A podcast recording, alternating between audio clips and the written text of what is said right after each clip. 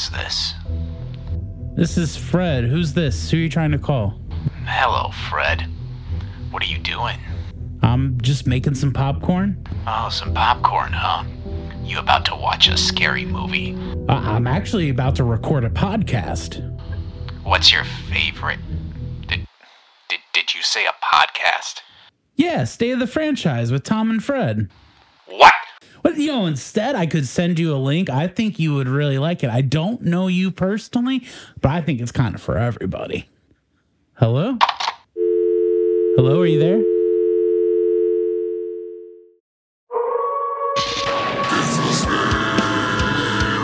franchise with Thomas and Frederick with Thomas and Frederick.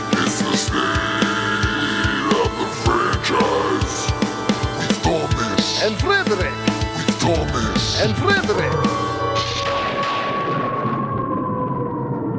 Welcome to another very special episode during our special month of Scare of the Frankenchise. Scream of the Damn Frankenstein. it, we just did it. Scream, scream of the Frankenchise. Ah, yes. This wasn't rehearsed at all. Tom, we're in the middle of our special Halloween month. we are. We are in the middle of spooky season, Fred, and the the spooks are in the air. We feeling the the the veil between the living and the dead is is thin and uh and yeah, I mean, we're getting we're getting scared out here, but Fred, we are screaming today. We've been teasing a scream for the past few episodes, and here we are to actually do it. I'm pretty excited. Absolutely, yes. We are talking about the Scream franchise today. All six of the movie installments that are uh, so far in the franchise, uh, which follows the. Well, I guess mostly they follow Sidney Prescott, played by Neve Campbell, as she is being uh, hunted or stalked by the Ghostface killer, who's not always the same person. Mhm, And not the one from Wu Tang Clan either. No, no, not that one. but Fred, I, as much as I know we, we are fans of the Scream franchise, we did bring in somebody today who is an even bigger fan of the Scream franchise. Would you like to introduce our guest? Yes, I would. We have one of the greatest performers in Milwaukee. someone that I love to share the stage with, someone who brings laughs upon laughs and tears upon tears. We have Robby McGhee in the house today. Hi, everyone. Hi, Robby. Welcome to the show. Thanks. I literally am the biggest Scream fan, coming in at six foot six and 400 pounds. Thanks for having me. Yeah, no, we're happy to have you on the show. So, I mean, getting into spooky season, obviously, we we have a lot of different things we like to talk about, and I think everybody loves watching movies and like scary movies and stuff. But why is Scream your favorite scary movie, Robby? It was the second scary movie I ever saw in my life. Whoa. The first being Leprechaun at the age of five. Too young. my neighbor's house and I thought I would never be able to sleep again.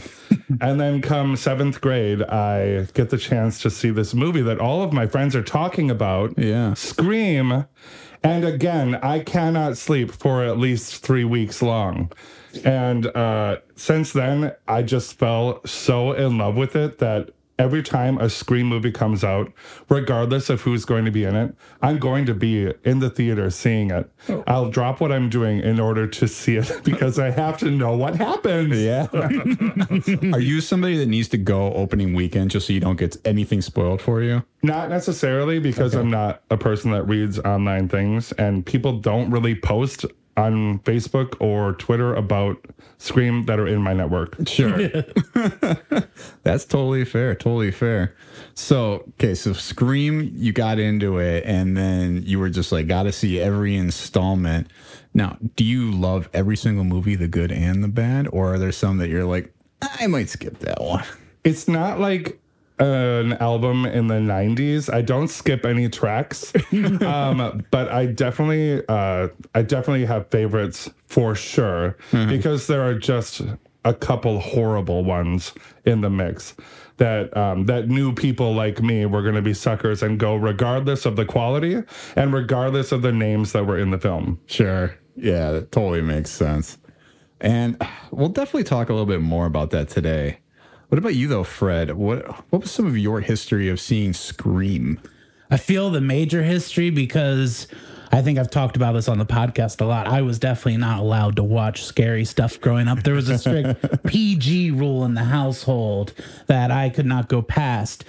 But you know, sometimes you know, parents got to go out of town and grandparents got to come take care of. And uh, me and my grandmother had a bad relationship in this way because I would multiple times try to get her to buy or rent things I wasn't allowed to watch.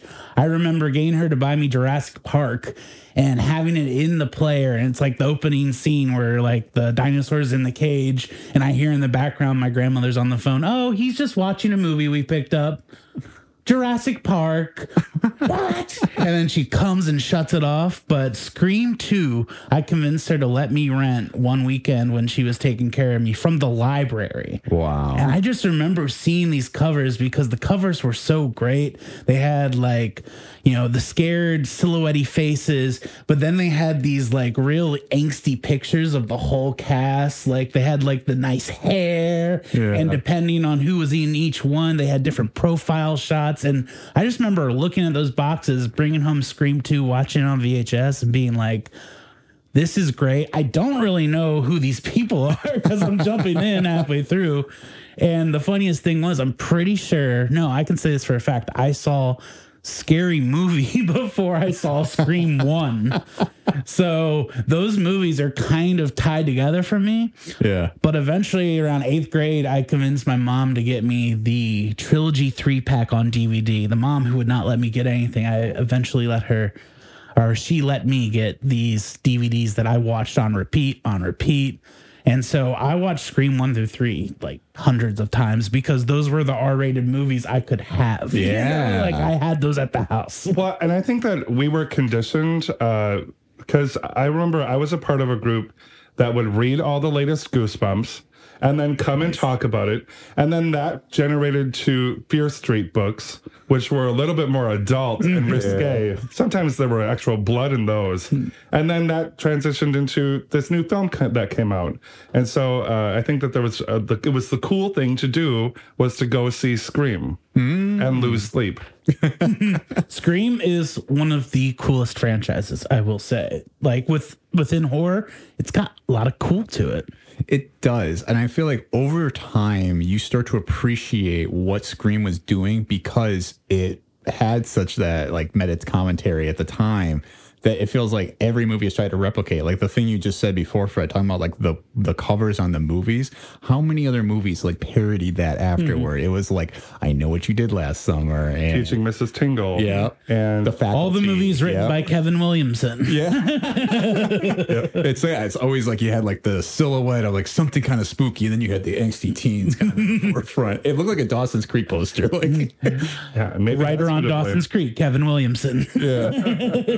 So did you have like a you had a, like a group of friends then that were like all into like like scary stuff all the time? Oh, absolutely. We were all in a in a private Catholic school that had a graduating eighth grade class of twelve people. We didn't have a lot to talk about or agree upon except for that. So, yeah, we were afraid of sinning and we were afraid of Ghostface.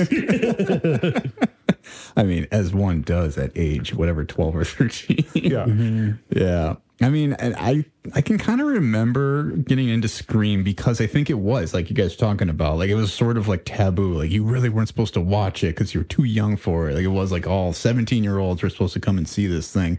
But I remember like my sister introduced me to everything because she's three years older than I am. And so whenever she would buy a new movie or buy a new CD, ultimately it got into my hands at some. And Scream just happened to be one of them that she got on VHS. And parents left me alone for the night. I'm like, I'm gonna pop this in, and I was just like, oh shit, this is intense. And I wonder if it had a bigger impact on me because it felt like it was set in a rural small town. It wasn't. It was set in California, or the characters were set in California. Yeah. But the first, very first scene out in the cornfield was very relevant for me.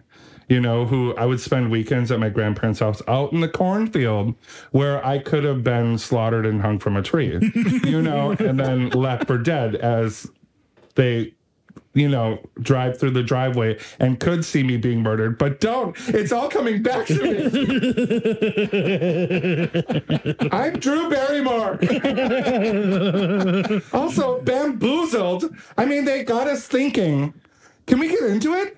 That thinking that she was going to be in the whole film. Yeah. Speaking about the poster or the cover for the movie, she is like front and center on that thing, like right next to Neve Campbell. And you're like, they're going to be in it together. They're going to survive this mm-hmm. thing. Boom. But they don't. Exactly. Mm-hmm. Which is a time honored tradition of the movies, right? Is like you always kind of rope you in with somebody prominent who you were like, there's no way they're going to kill this person right away. And then boom, it's like they're out. Spoiler alert, by the way, if you're listening to this at home and have not watched any Scream movies and don't want this spoiled, yeah, uh, prominent people die and we're going to talk about it. So, Yes, we'll be spoiling all Scream. yeah. I mean, I hope you're not listening to this episode without watching Scream, but if you are, uh, hopefully you don't mind spoilers. So, anyway, but yes, back to it. it was. It, it was. I think we were pretty shook. Um, let's yeah, let's talk about the first Scream. Let's get into a little bit of the history of it. So, Scream One came out in 1996. December 20th to be specific. So this wasn't even like a Halloween era release. This was like Christmas Yep. a different type of Black Christmas if you want that. Uh, you ever seen Black Christmas? I have not. Maybe I should. yeah. Me neither. No. I haven't either. and I just know about it. And everyone's like, oh, what a movie. And I'm like, not for me, I don't think. Yeah, because there's like a 70s one and there was a remake recently. So at least it was good enough to do twice. well, we'll talk about remaking horror movies, though, with this franchise. I did want to say uh, before you jump in further, like at this time, like the early 90s, really bad time for horror movies. Oh, at yeah. this time, you're just getting like Freddy, Jason, and Michael. versus Chucky like, yeah. versus Bride of the versus whatever. Um, this is like uh, excuse me this is like entries four and five of those movies and they like weren't good since the beginning so like this is like bad days for horror and they were getting weird. Like those Michael Myers, like the Halloween movies, like they're like, oh, he's not just some crazy dude. He's a demon. And it's like, but that kind of ruins it. Like, isn't the whole terror of it is that he could be anybody? right he start bringing in druid cults and stuff like that it gets messy Well, and I also this was before or right at the cusp of um, road rules, real world. There was we were on the verge of making things that were very real. What entertainment was going to be. Um, because it was cheaper to produce and people just wanted to see m- more people that were relatable Yeah. rather than these over the top characters that uh, actually could not exist. Instead, you have people just calling your landline and then murdering you. yeah. This really did hit home. I know you were kind of joking before about like the cornfield and it feeling very relatable, but who hasn't been home alone making popcorn or something? Maybe not on your stovetop. I don't know how many people did that, but you're like at home and you're just like phone rings. You're like, who the fuck is that?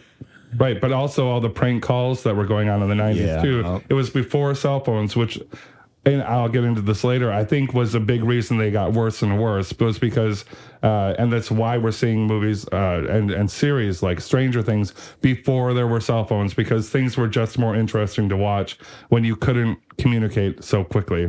oh yeah. I mean, there's directors who've gone on record and said they don't want to make a movie before like 2000 because they just don't want to deal with the cell phone thing. They're like, we can't tell a story with text messaging. Right. There's one point where where um our main character gets a an instant message threat, and it's like, okay, geez, Louise, do I care? No.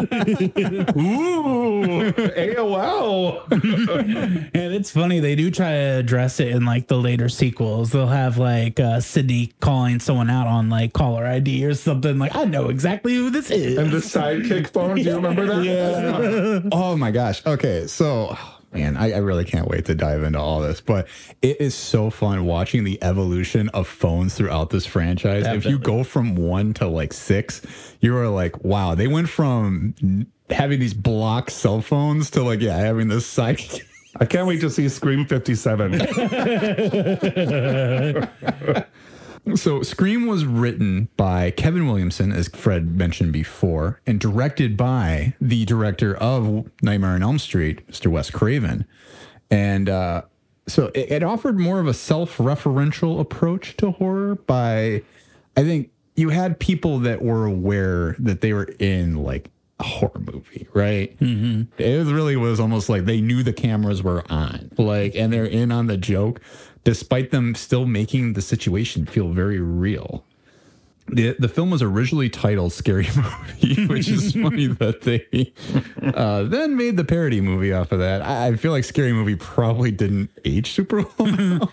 And I think uh, I could be wrong about this, but because Scary Movie was originally the they had the rights to that name originally because they were going to name it that. That's why you have so many scary movies now, like Scary Movie five, six, seven, that aren't made by the original people because the company owned the name Scary Movie and they could just make them as much as they wanted to. oh wow, I didn't. I like to think they went with Scream because of Matthew Lillard's delivery. Um, it's a Scream, that is great, and also the scream, the the the painting, the mask looks like the painting. That's right. The Scream, yeah, the the painting, the Scream, the original Scream, if you will. the movie was considered a financial success and received a lot of critical acclaim, uh, basically just for deconstructing the horror genre. I mean, if you haven't seen this movie, it really is just like telling you the beats of how a horror movie should go and everybody's making fun of all the tropes like oh yeah i'm a dumb bimbo that runs upstairs you know when i should be going out the front door like the main character says that like literally is a line in the movie and it's it really kind of just revitalized the horror genre that Fred mentioned was kind of dying and just sort of going nowhere. The films that were coming out were bad sequels that weren't making any money, or if they were, they were very nominal, just enough to fund the next crappy sequel to come mm-hmm. after it. So really, I think it, it was a revolution. I mean, revolutionized posters and it revolutionized, uh, you know, the way stories were told and the way that characters interacted and characters felt real in this. Uh, the film focuses on, as I mentioned before at the top of this episode, uh, Sidney Prescott, and she comes under attack from a mysterious character who's dubbed Ghostface while dealing with the anniversary of her mother's murder. So originally, Sidney was going to be played by Drew Barrymore, who we talked about up top, but uh, could not do that because of scheduling conflicts. And uh, the ro- opening role or the role ended up going to Neve Campbell instead. And that was a much better decision, I feel like. Absolutely. I think that it was just uh, brilliant to take America's sweetheart and kill her in the beginning of the movie. We all loved, I mean, she was a Charlie's Angel. She was, I mean, so many things. But to, I mean, she was Sugar on Batman Forever. she was, you know, so many characters that uh, we we all just like loved her. We had so many high, like so many expectations to.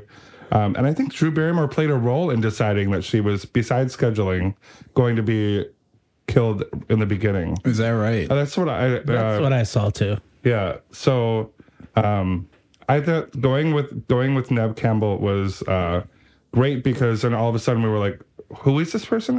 Why are we behind her?" It made us want to be behind her and her success even more. I think. Yeah, and you don't have any preconceived notions on who Neve Campbell was, right? If you have Drew Barrymore play that role, you're like, oh yeah, of course she's gonna be kind of like, I don't know, a little flighty, like the, you know the Drew Barrymore thing of like she's not dumb, but she does kind of seem a little like in space a little bit sometimes, which you get a little bit in her opening role, but even then, she's kind of sharp and calling this guy out when she gets that phone call in the beginning. But it is it is a stunner. The first time you watch this, you're like, yeah, Drew Barrymore is going to be in this. It's like watching the beginning of Mission Impossible One when you see like those, all these like famous people like Emilio Estevez and stuff. You're like, wow, we're going to be with this gang the whole movie, and it's like, bam, bam, bam. everyone's gone. Another movie that came out in 1996. Yeah, I um going back to uh Neve Campbell, we we we lost Drew quickly, but then here we have Courteney Cox as well. In her first like dra- dramatic role, you know, and she it was something that she wanted very badly, coming off hot from Friends, and you know, I think she had won a Grammy by that point too for being a comedic actress, but this was uh it kind of it kind of kept us in because we also had this huge star um, at the time in this in this movie, um, and David Arquette was also fam- famous for a few reasons as well. Um, but yeah, it um, it just got me hooked. She had to outdo her fellow friend Jennifer Aniston from Leprechaun. See, it all comes full circle. I'm not gonna able to sleep tonight. I like that. That is the first thing. Like your first two horror movies had two friends in them. It's like, is, were any of the other friends in? Were, were like men? Pallbearer, the most oh. horrific movie of all time. Ooh, yeah, that's the Matt Reeves like first movie. Oh, is that that was Matt Reeves? Yeah. Dang. Yikes! It, it's a good cast in this movie, though. I think you know even beyond Neve Campbell, who is great in this. I mean, I think maybe unfortunately got kind of pigeonholed in this role. Well, she really serves my one, one of my parents just died. Get off my back, okay? Like Yeah. she serves that so well in the '90s in this movie and Wild Things. She Yeah. can sell that like something bad's happened to me and I'm bitter against all you guys. It's that I'm thinking more Wild Things in that case, but The in craft. I'm a witch. Oh yeah, Yeah. Get off my back, okay? Yeah. Light as a feather, stiff as a board. Something's wrong. Oh gosh, I haven't thought about the craft in so long either. Was that before this or after this? After. Yeah. I think Neve Campbell was introduced through Scream. Okay. Oh, Party of Five on television, but Oh, Screams right. are like TV or movie debut for sure. Okay.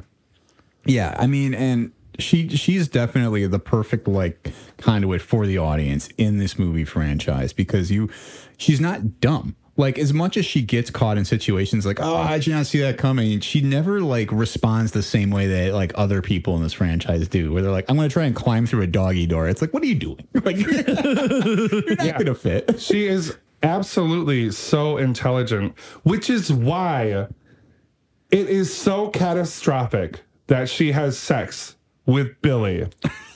Yeah. I just it is a point that I wanted to talk about because I remember thinking, "Oh, fuck. you did not just have sex with the killer."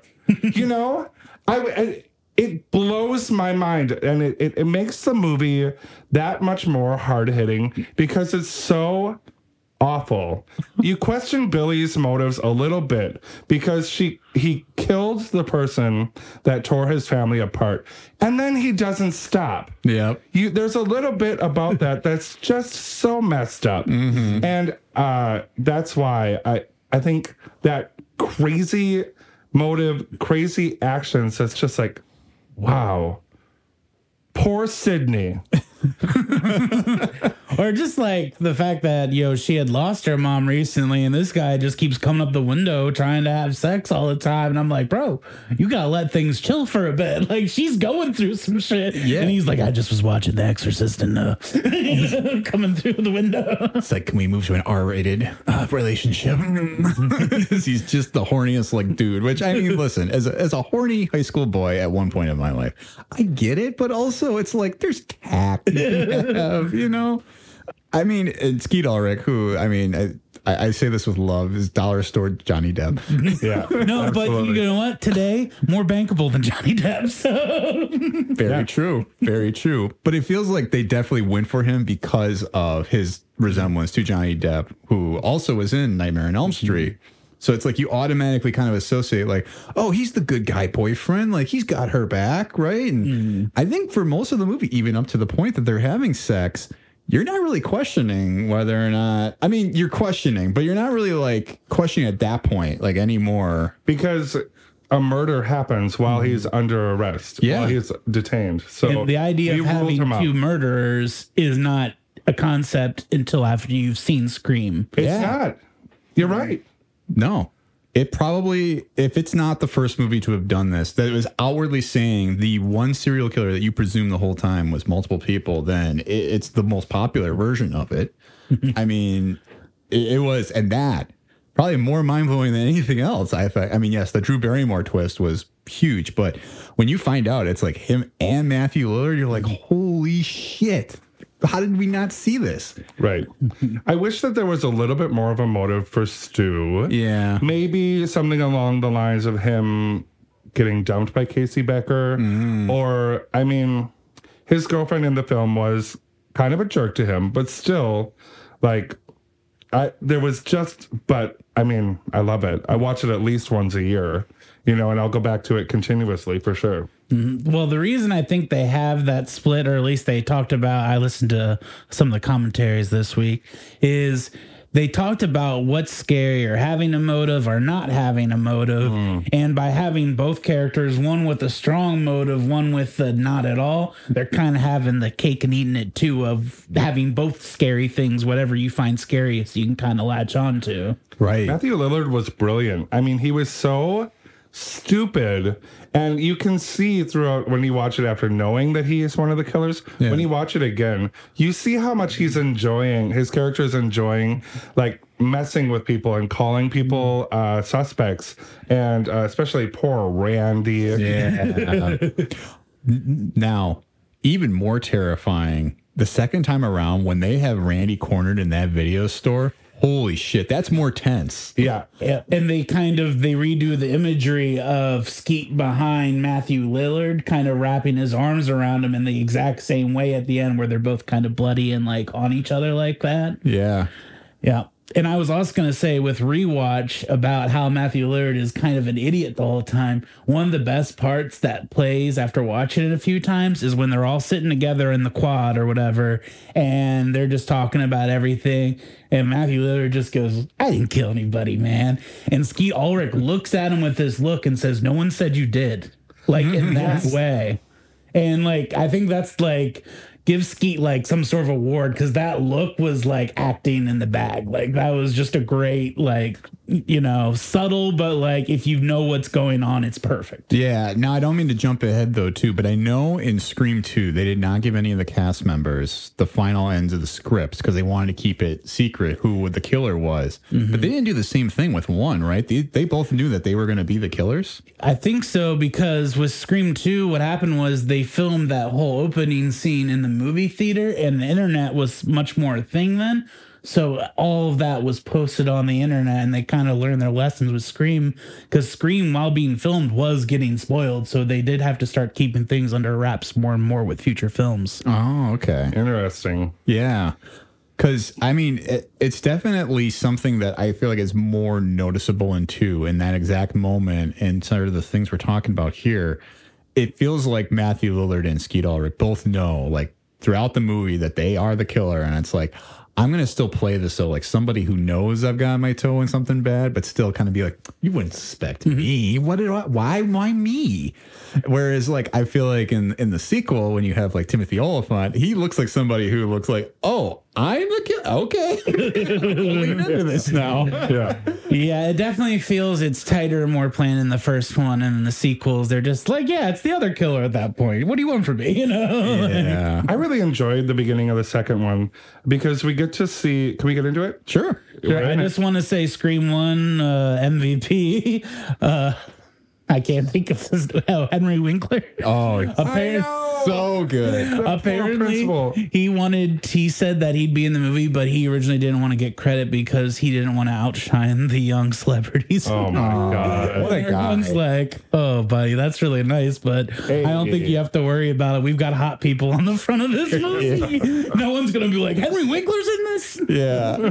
but you're happy when he's in it. Hell yeah. Yeah. Especially now after watching Barry and you see what he's capable of, and you're like, whoa, okay. Like, he's got a dark side to him, and it's great. I wish we could get more roles like that. Remember when he like puts on the mask? And like, I love that moment. Uh-huh. Yes. Yeah. Because then he dies. yeah. Uh, uh, uh, go ahead. That's jarring, though, seeing the Fonz die, though, too. You're like, it's Fonzie. He's dead. Well, for me, I never watched Happy Days. It was always it's the weird coach from Waterboy, which is another great Oh yeah. performance. My God. oh, Yeah.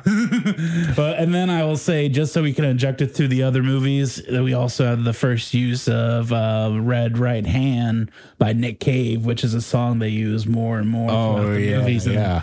I really like that jam. It's a tasty lick. It is a good. It is a good song. You know what? I feel like maybe we should we should drop that. We we don't do that enough. Yeah, drop it in. I feel like uh uh Nick Cage. Nick Nick Cave. Oh, oh, red right hand, red right hand. Scream of the Champ franchise. Scream. All right, here, here's a red right hand. Where secrets lie in the border fires and the humming wires. Yeah, man, you know you're never coming back. Across the square, across the bridge, past the mills, past the stacks. On a gathering storm comes a tall, handsome man in a dusty black coat with a red right hand. Kill me right now if that doesn't sound like True Blood. It Like, it's so innovative. The bass line, the the little bell, the bum bum ba-dum, ba, you know, it Yeah. really is haunting. When you came in, the air went out. Yeah, does. Gonna have to have Robby back for the True Blood cast. a show I watched most of. Same. Uh, God, I wanted that to be so good for so long. but yeah, I mean, oh, man, that that tune really does set such a mood too. Whenever the needle drop comes in and you feel like every like everything's mm-hmm. starting to move, and you're like, "Ooh, now it's really mm-hmm. getting scary." in this thing. I think the other thing I did want to make a mention for in one, Jamie Kennedy is great because we mm-hmm. talked about him briefly, but man, even when I mean, one him calling out the rules of a horror movie, On the couch. yeah. Yeah, it's all good. That's great. But my favorite thing with him though too is when he's alone on the couch and he's watching Halloween and he keeps saying, "Jamie, turn around." And it's just like, And his name's Jamie. and it's like, could you hit this any more on the head? It, it's so good, and I mean they have a great callback later on in the franchise. But uh, I mean we'll we'll get to that. But it's just a moment that it's so good. Yep, and layering in that Halloween score and the end like scenes of one with the score of Scream together is amazing. I want to make a comment too about the the combination, the the diversity of how people died. You know, was very good. The garage door, the um the guy coming down the top of the van, you know, with the blood. It was just cinematically wonderful for all of those reasons. Um, now, the diversity of deaths, yes. Diversity of cast, non-existent. Yeah. and they came in hard with two. yeah, That's so funny. You know, it feels and like there's such a commentary about it too. Yeah. You know, uh, it's uh, fascinating. But the the knife through the stall do- stall door, I was like, am I scared? No, but I am bothered. Yeah. You know, what bothered me more was the next death in this loud screaming movie theater, which we've all been in before. Yeah. Um, while also making commentary about um, making fun of itself. Yeah. The movie was just we saw these people watching this movie that we fell in love with and reacting horribly to it. Uh, and that it calls it makes fun of its audience in a way that's like, why are you enjoying this? And uh I liked that. Yeah. Yes, because they know what they're doing by like, yeah, they just know what they're doing by having that happen at the same time. Like, it's great. Yeah. I just wanted to wonder were were there people taking notes uh, when the mo- on opening weekend and how audiences were reacting because there was there were things said that the characters were saying during the movie like run bitch you know or I would have left and also like star 69 him and up in Star 69 his ass. I mean, you can't not be aware of some of that, mm-hmm. right? Even if you're just watching with like family members, they're like, how come they don't just start 69 them? Like, why don't they do that? Like, mm-hmm. it, I, I think it's so brilliant. And I think, two, I, it's not as good as one to me, but man, is it underrated? I feel like. yeah I think two has such scream vibes in it. Whether the story like holds up to one, I think it feels so much like a scream movie, and the Yeah. fact that it takes place on a college campus gives it even more of that, you know, that feel, that time. I just love it. it could happen to me Yes. yeah yes. Oh my gosh. But I think it really, where it got stronger, and I think I wasn't able to appreciate at the time because I went like 15, 20 years without seeing the sequel again. And I was like, man, with all the movies that came after it, all the horror movie sequels that I had seen since then, I was like, this thing nailed it. Like, it nailed it from the movies that came before it, and it nailed it for everything that came after it. I'm just like, it's brilliant. And I love the film club scene where they're all like talking about, and you've got like every Yeah. like, in the ma- classroom every Yeah, like yeah. Joshua WB. Jackson. Yeah. oh Dawson's Creek Yeah, yeah. Well, you got like Joshua Jackson, you got Sarah Michelle Gellar, you got um uh Timothy Olyphant then and like w- one of his like first big ones. It's gotta be. Because I remember him, like, I forgot he was in Scream 2. I remember seeing Girl Next Door thinking that was like, oh, this is a new guy. But no, that's like almost 10 years later, I think. Yeah, it's sometime after. It's at least a few years for sure. But I thought so too. I did totally forgot he was in the movie, and I'm like Olyphant, and then to realize at the end, oh, it's him. but it- it's almost like it's tough too because you watch it, and you know Olyphant is just somebody who can really bring the heat when he needs to, especially in a movie like Girl Next Door where he is menacing. I think even more menacing than he is in this one. Ultimately, He's extremely frightening. Uh, I, but the scariest moment for me yeah. is by far having to crawl over Ghostface in the cop car. Yes. I vividly remember shaking in my seat because they go through this crash. They're in the they're uh Sidney and her roommate are in the back of this car and they're the only way out is by crawling through the through into the front seat and then crawling over Ghostface who has passed out because of the crash. That was the most petrifying thing I'd seen since Leprechaun. And then she goes back. I know. God, awful. And it's just like the minute she had to go back, you're like, this is it. You're done. Uh, just to give some little uh, background about two. So this released almost a year after the first one, which tells you how quick the They knew. they knew the reception was going to be great. I mean, we talked about it that it was it made a lot of money, and two got into production quickly and was out December twelfth, nineteen ninety seven, December twentieth for the the year before. Also written by Kevin Williamson again and directed by Wes Craven. So they brought back the dream team here. Uh, so like Scream, the film features characters who are aware of the horror genre and the conventions of a horror sequel and mocking them. And I think to your point though, Robby, it is very big commentary about the audience of like horror movies and Scream in general. And that, that opening scene, I mean, it aged very well because I think one scene you have a couple of kind of prominent black actors too getting murdered like immediately. It's like, okay. but even more than that, man, it really gets into like film nerdum, and it's kind of a great uh, setup piece for movies down the line that are very much like I want to make the best stab movie or scream movie. Uh, we get the introduction of Stab in this movie, which is the movie within the movie that is based on the events of the first one, and then every ensuing sequel that comes after it, all the way up to Stab Eight, which is just they're catching up. but as as Fred mentioned too, so after that first part of the script leaked, they actually wrote a dummy script for Scream 2 and leaked that just to uh, they leaked a couple different versions of it to throw off fans that were trying to steal the script. And so uh, they held back though the last part of the script. And the, in the fake script, the ending was that Dewey was the killer, which it's like, Oh, okay. He's not smart enough for that. I'm sorry, Sid. I just, I, I don't know. I had to kill people. Is that okay? After Gail dumped me, I just couldn't take it. so, yeah, because uh, Kevin Williamson actually got interviewed recently and confirmed that that was the case. So they leaked a fake ending just so they could start finding some of the sources too for who was leaking the script. I want to see the Spotlight movie version of that. Yeah, Just right. like sending out the leak scripts, trying to catch people. It's very Empire Strikes Back of like them, like oh, we're gonna have out that Obi Wan is uh, killed Luke's dad, and it's like I also love in the stab movies. I think Luke Wilson is playing the Skeet Ulrich. It's and so good. Yes. So good. I completely forgot, but I watched it and I was like, oh my God.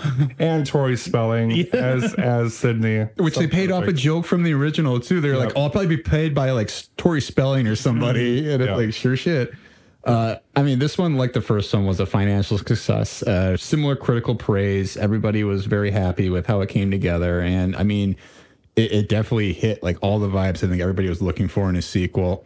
I mean, like I said, from a quality standpoint, I would probably still say one is a little bit better, but honestly, I think two really surprised me with how much better it was. Everything I thought I remembered about three was actually into. and I was like, oh God, that's probably not a good sign. The only thing that did not improve was Courteney Cox's hair. The uh-huh. red streaks, I was just like, come on. But I Like, think it gets worse in the next one. it does so much. But it wasn't great in the first, actually. Now that I think about it, yeah. Yeah, because I think she and I think she's talked about it how like the thing with Gail is like she is upskill, but she's also got tacky style, and it's kind of like this mix of that. And I think yeah, she knows what she's doing with those haircuts. Yeah, I do want to talk a little bit about Gail in in this too. Not because it's not a big criticism of the character, but it's more just a criticism of like her her thoughts on her role in this story. And I feel like it's something they've kind of uncovered a little bit, but she's very much somebody who's like she like thinks outright says in four or something like that. Literally wrote the book on this. Yeah, I literally wrote the book. I cracked the case. It's like, did you crack the case though, or did you just have things happen to you? like, Yeah. like, nobody has solved who the killer was until the killer willingly reveals themselves. Yeah, you thought it was cotton when you walked up to that payphone. yeah. And you met face to face with the killer. I know. Khan, the guy that she worked so hard to exonerate from the first one. But it was great seeing Liev Schreiber in the sequel. I know. too. I love him. Oh, I love I love him. Uh, they kept talking about him on the commentaries, and something that blew my mind. Uh, he is a big Dustin Hoffman guy, which I'm like, oh, that's why you sound like that. Yeah. He does sound- have a Dustin he Hoffman. sounds like Dustin Hoffman a little bit. oh, he really does. Now that you say it, you do hear it. Yeah. So the movie was set in 1998 and again focuses on Sidney. It's now she's a college student and there at her college campus a series of copycat crimes begin based on the Woodsboro murders from the previous movie um, with the killer targeting people who have the same name as the murder victims from the previous movie. So that was supposed to be the connection as to why the two seemingly random students were killed in the opening at the theater. It's because they had like I think one of them had the name Casey or Becker or something like that, and um, I can't remember what the other one was named, but um, Steve. Steve. That's right, think Stevens, yeah. and that was Casey's boyfriend, right? Yeah, he's big and he plays football, and he's gonna kick your ass. Yeah. oh, right. right.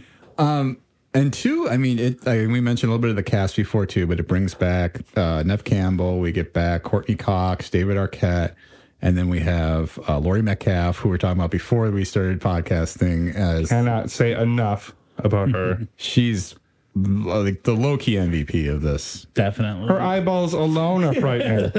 Yeah, she's got that constant like, like she walked in and found somebody like naked. and it's Roseanne. It, it's fun seeing her though play opposite of Gail or, or Courteney Cox, where she's supposed to be kind of be like, "Oh, now I'm the reporter on the uptake," and just like does such a fun impression of her, knowing that she's totally full of shit and she's just doing this to fuck with her. and oh man, it's it's a great.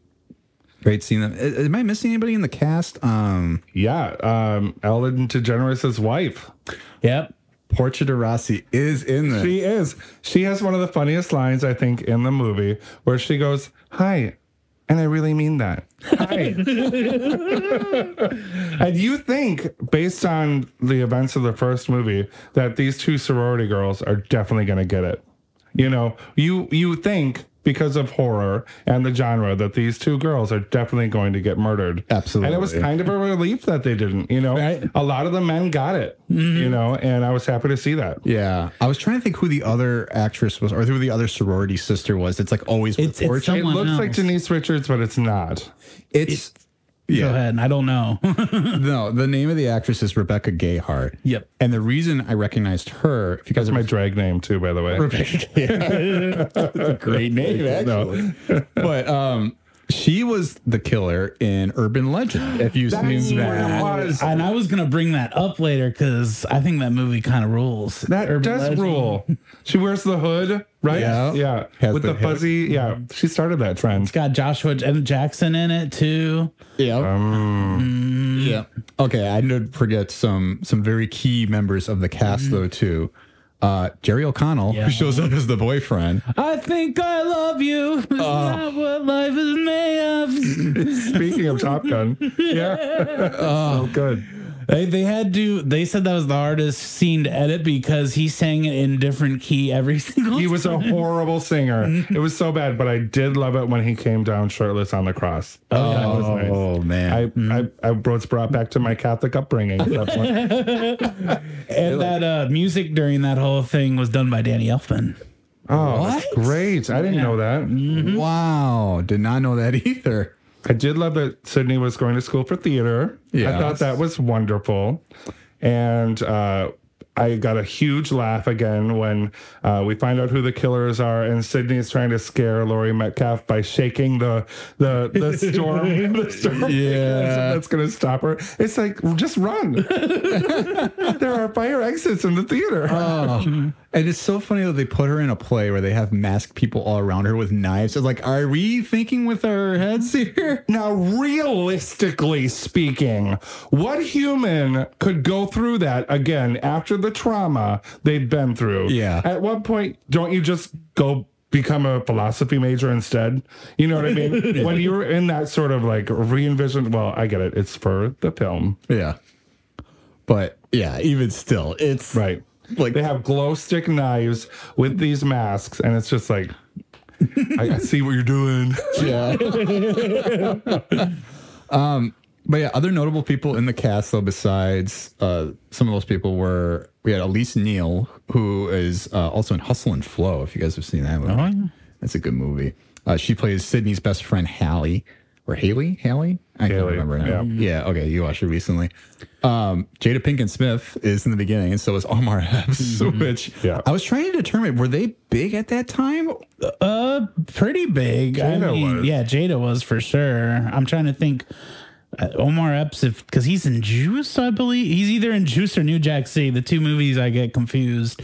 But uh he was big in that, and then Jada was in like a bunch of different stuff before then. I want, I think she was in Malcolm X before that. isn't she in that? I think you might be right. Yeah, because I know it was like right before Omar Epps when he was doing. my wife's name.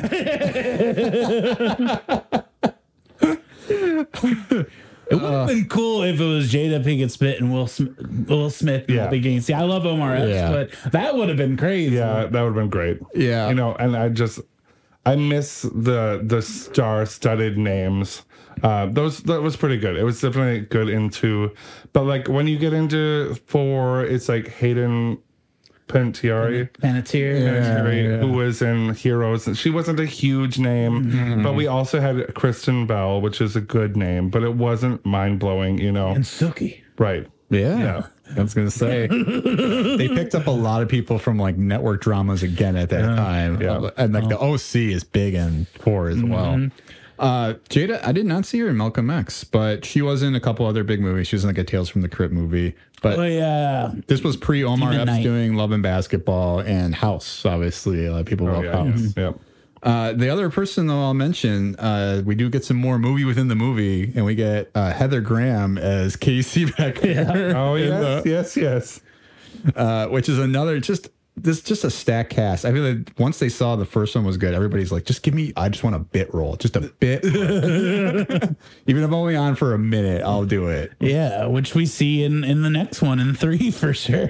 Should we just skip three? a lot of people did. Uh, I think we do have to talk about three. Unfortunately, I don't think we'll talk long. Yeah. So three came out in February 4th, 2000. So this time it took about a couple years before this movie came to fruition. Um, and like the previous entries, it was also written by Williamson, directed by Wes Craven. I keep repeating this because it does change. point. But um, they had, uh, or I guess Williamson was unable to formulate a complete script because he was committed to teaching Mrs. Tingle. If anybody's ever seen that. Um, so Did you know that that film name, the name of that film changed because it was originally called Killing Mrs. Tingle, but Columbine had just happened. Oh wow! If it wasn't Columbine, it was another recent shooting, but no, I think it was.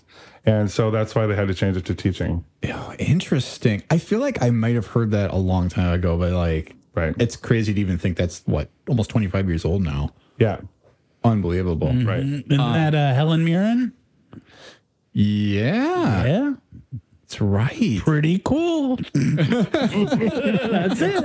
I don't have anything else to contribute. I don't. I'm like, I've I'm never seen it. I think I'd love it because it has Is Joshua vibes, Jackson in that too, or am I thinking of somebody else? This conversation's already better than the whole season uh, movie or third movie of Scream. Scream three. Te- is teaching Mrs. Tingle better than Scream Three? I mean, Yes. Okay, good. It might be something. I might watch that tonight. there we go. Didn't that have um if not Joshua Jackson, didn't have Kate um Katie Holmes, wasn't it? Or um well I It's, remember it's two girls and a guy, nostalgic. right? It is okay. It- It's here because we're not going to be able to move It's on. until that. murderer's It's row. true. It is Katie Holmes in it. It is Helen Mirren. It's uh No idea it was Helen Mirren. yeah. Oh, Mirren's in that. Jeffrey Tambor apparently is in Oh, this. great. Oh, Um, but yeah, the other two like main characters are Barry Watson and Marisa Coughlin. I thought there was like a, a, a young guy hottie in there too, like a Josh Ryan Hartnett. or Felipe or Yeah. I thought It, was, it was Joshua Hartnett. Josh was it not? Hartnett? I know I mean, it was. that's 'cause the we fact. called him What's Josh gonna Hartnett. I don't Still do. Oppenheimer, he was looking good. Yeah. I don't see Harden in this cast. Ah, All right, guys, we got to talk about three. Oh, fine, fine. So, because Williamson was finishing up that script, uh, he was replaced by a guy named Ehren Kruger, who finalized. I said that with a lot of stank on it. finalized Kruger? the script. Yeah, Kruger. Mm, think about Freddy that. Krueger. Yeah, maybe he he took a slash into this film. so he basically finished the script based on a lot of ideas that Williamson had come up with. Uh, Scream 3, obviously less successful than the previous two, two installments. Uh, people noticing that film had kind of become almost too much of a meta commentary, maybe a little too parody ish. Uh, the movie within the movie that we're following is kind of crazy because that's kind of the whole plot. It's set in 2000 and it focuses on Sidney, who is at the set of Stab 2, or is it 3? It's two or three. Yeah, and basically she is placed with this whole little retcon story about her mother is involved was like an actress in Hollywood and kind of cool. Yeah. Kind of like, you know, scenes. Sidney wants to be an actress. Like, you know, maybe it's in the blood, in the DNA. Mm-hmm. Um, but yeah, and it's set up the whole um, nostalgia of the, the set design. And, uh, but then it gets weird. You know, the, the half brother, the, it just, that's not enough of a motive. But he also wanted to make a ton of money, right? Yeah. And these deaths would have done that. So I, I, I bought into it, but I didn't watch it again. And the and the thing about the third one is it's kind of down arrival with a really bad opening scene. It's Yeah. just Oh, remind Liev 'cause it's bad. Schreiber fighting LA traffic to get home to his like trophy girlfriend since becoming famous, Christine, named after Christine, the John Carpenter movie. But uh that's the opening. I'm like, mm, I'm getting off the 494. I'm, I'll be there soon. I don't even remember. it's Yeah. bad. he's got like his own like talk show. He got like a Fox News talk show. 100% cotton. Oh, yeah. Which is a, that is good. Yeah. I will say that should have just been the whole movie. It's, Yeah. man. There are some bits of this movie that are okay, but overall, it's not a good movie. Like, yeah, like the Parker Posey and Patrick Warburton combo is pretty great. Yeah, But- I mean, the cast in this movie is maybe the best part of it. We had, I mean, the, we just mentioned there Patrick Warburton, Parker Posey, uh, Liev Schreiber's back for a minute. Patrick Dempsey, a young Patrick Yeah. Dempsey, is the detective in this. He's Emily Mortimer. Yep, she's like plays Sidney in the movies. Uh, you have Jenny McCarthy, who fortunately dies early. um, and then uh, we have, I think, a guy who got stuck with kind of a crap role, Scott Foley, who ends up being the killer, the only Wait a sole minute. Wait a minute. You when you said the actress that played Sidney, I think I remember this. Wasn't there a commentary about her sleeping Yes. with somebody for the role? Yep. And wasn't this produced by Weinstein? Yes. Yep. Whoa. Yeah. Weinstein's got his gross fingers all over this uh, So, series, sadly. That's just crazy. well, and you also think the person who spoke out against him, Rose McGowan, screamed. Right. Yeah. So that's why this movie has a lot of bad DNA. with Wonder if Weinstein. maybe she was talking to some people behind the scenes, like maybe you could sneak this into a script. Give old Harvey a little setup Yeah. right there. Uh, Deon Richmond is also in this. He's one of the prominent uh, characters. Not really. Uh, he gets like a front poster look, but he does not get the role that really supports him. I remember him less than the some of the characters in two that are less peripheral. I know, I know. It's it's really it's the again the the franchise not serving people of color very well. It feels very 2000s TV cocaine to me, the third Yeah. one. The chase scenes throughout the the house were kind of cool. Yep. Um, I remember thinking they made sense, um, and I, I, it, it was slightly thrilling, but it wasn't enough for for me to think that it deserved to be a Scream movie. Yeah, and I mean, it's just But Jay and Silent Bob are in it. yeah, fun cameo there. Hmm. Uh, but ultimately more fun than Jay and Silent Bob. We did get Lance Henriksen Yes. as the director of the movie or the producer. He's either 'cause the producer or Foley was the director. Oh, yeah. but yeah. So you have Bishop from Aliens as the the producer, which is a very interesting to see him do something different. That's not like Mm-hmm. I'm here to help you, uh, or Ripley. Mm-hmm. Um, and then the other really random cameo in this is Carrie Fisher, Yeah. like just hanging out in the back of the room. And like she was like, I think she was like, yeah, she's like, I was up for Princess Leia and I didn't get it. It's like, okay. It- it's funny. Um, we get a terrible, uh, weird interlude with Jamie Kennedy having filmed like more rules for like threequels and he has her his sister we didn't know about who comes and drops off the Who video. comes back in Oh five? yeah. Jeez, Yeah. Louise. It's so corny. Heather Matarazzo. Yeah. So much going on. They really wanted two more movies. it's so corny. It's like he's like saying like I slept with so and so, and like you have like David Arquette responding. He's like so and so. He's like yeah, so and so. Shut up. And it's like he, the, the videotapes. They're having a conversation. I'm like this is so stupid. Which Jamie Kennedy unfortunately I think died because everybody, all the nerds. Kind of like saw themselves in him and two, Yeah. and they're like, the Yeah. nerd didn't get Cindy. It's like, come on, you guys.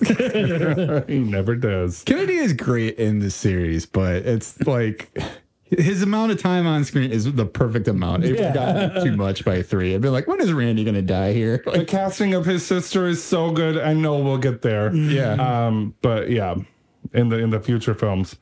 But yeah, yeah. three was three. Three was three. That's a great way to put it. Three was three. Yeah, really. Like you, you mentioned, just a bad twist. Like it's Just the Jar Jar Binks of these of these movies. It is. I mean, I just want to talk about it very briefly.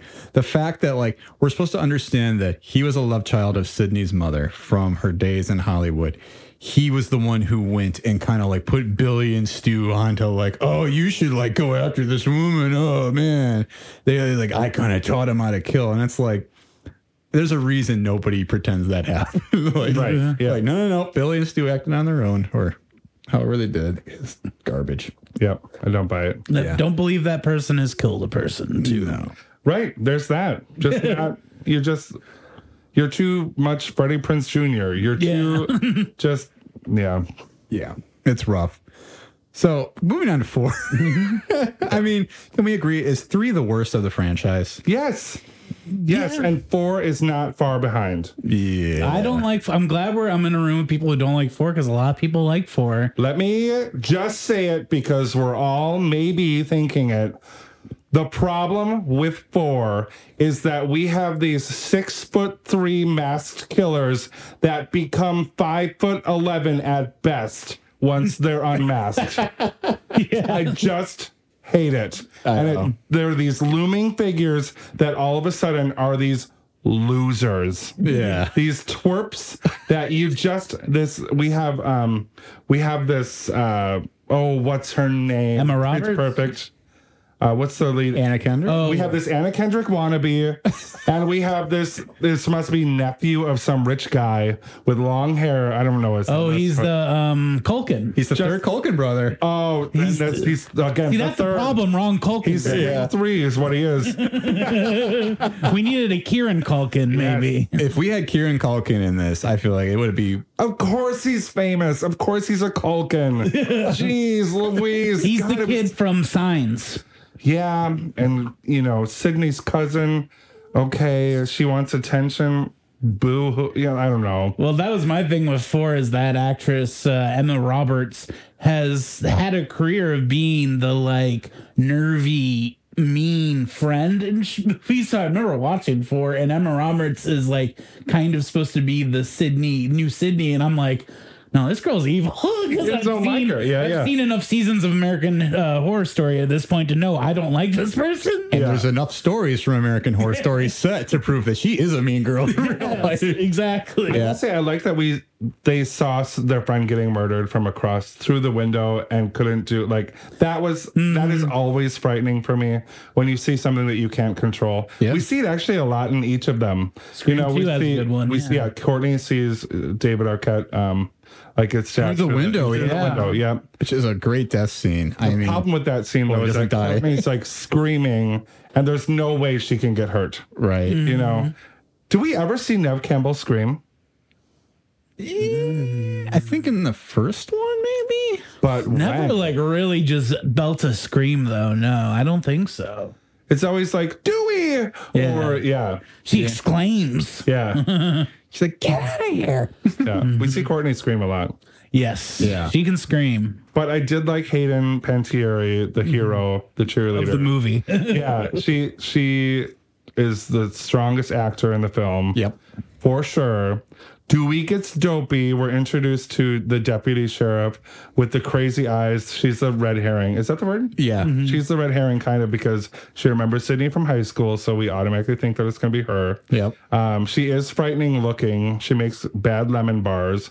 She, I remember the weirdest things. She, um, you know, she has a crush on Dewey. There's a motive there, but even the the script is bad. The script is just so inconsiderate, and you you you see Courteney hating the lines. Yep. you can see Neve Campbell that they don't like.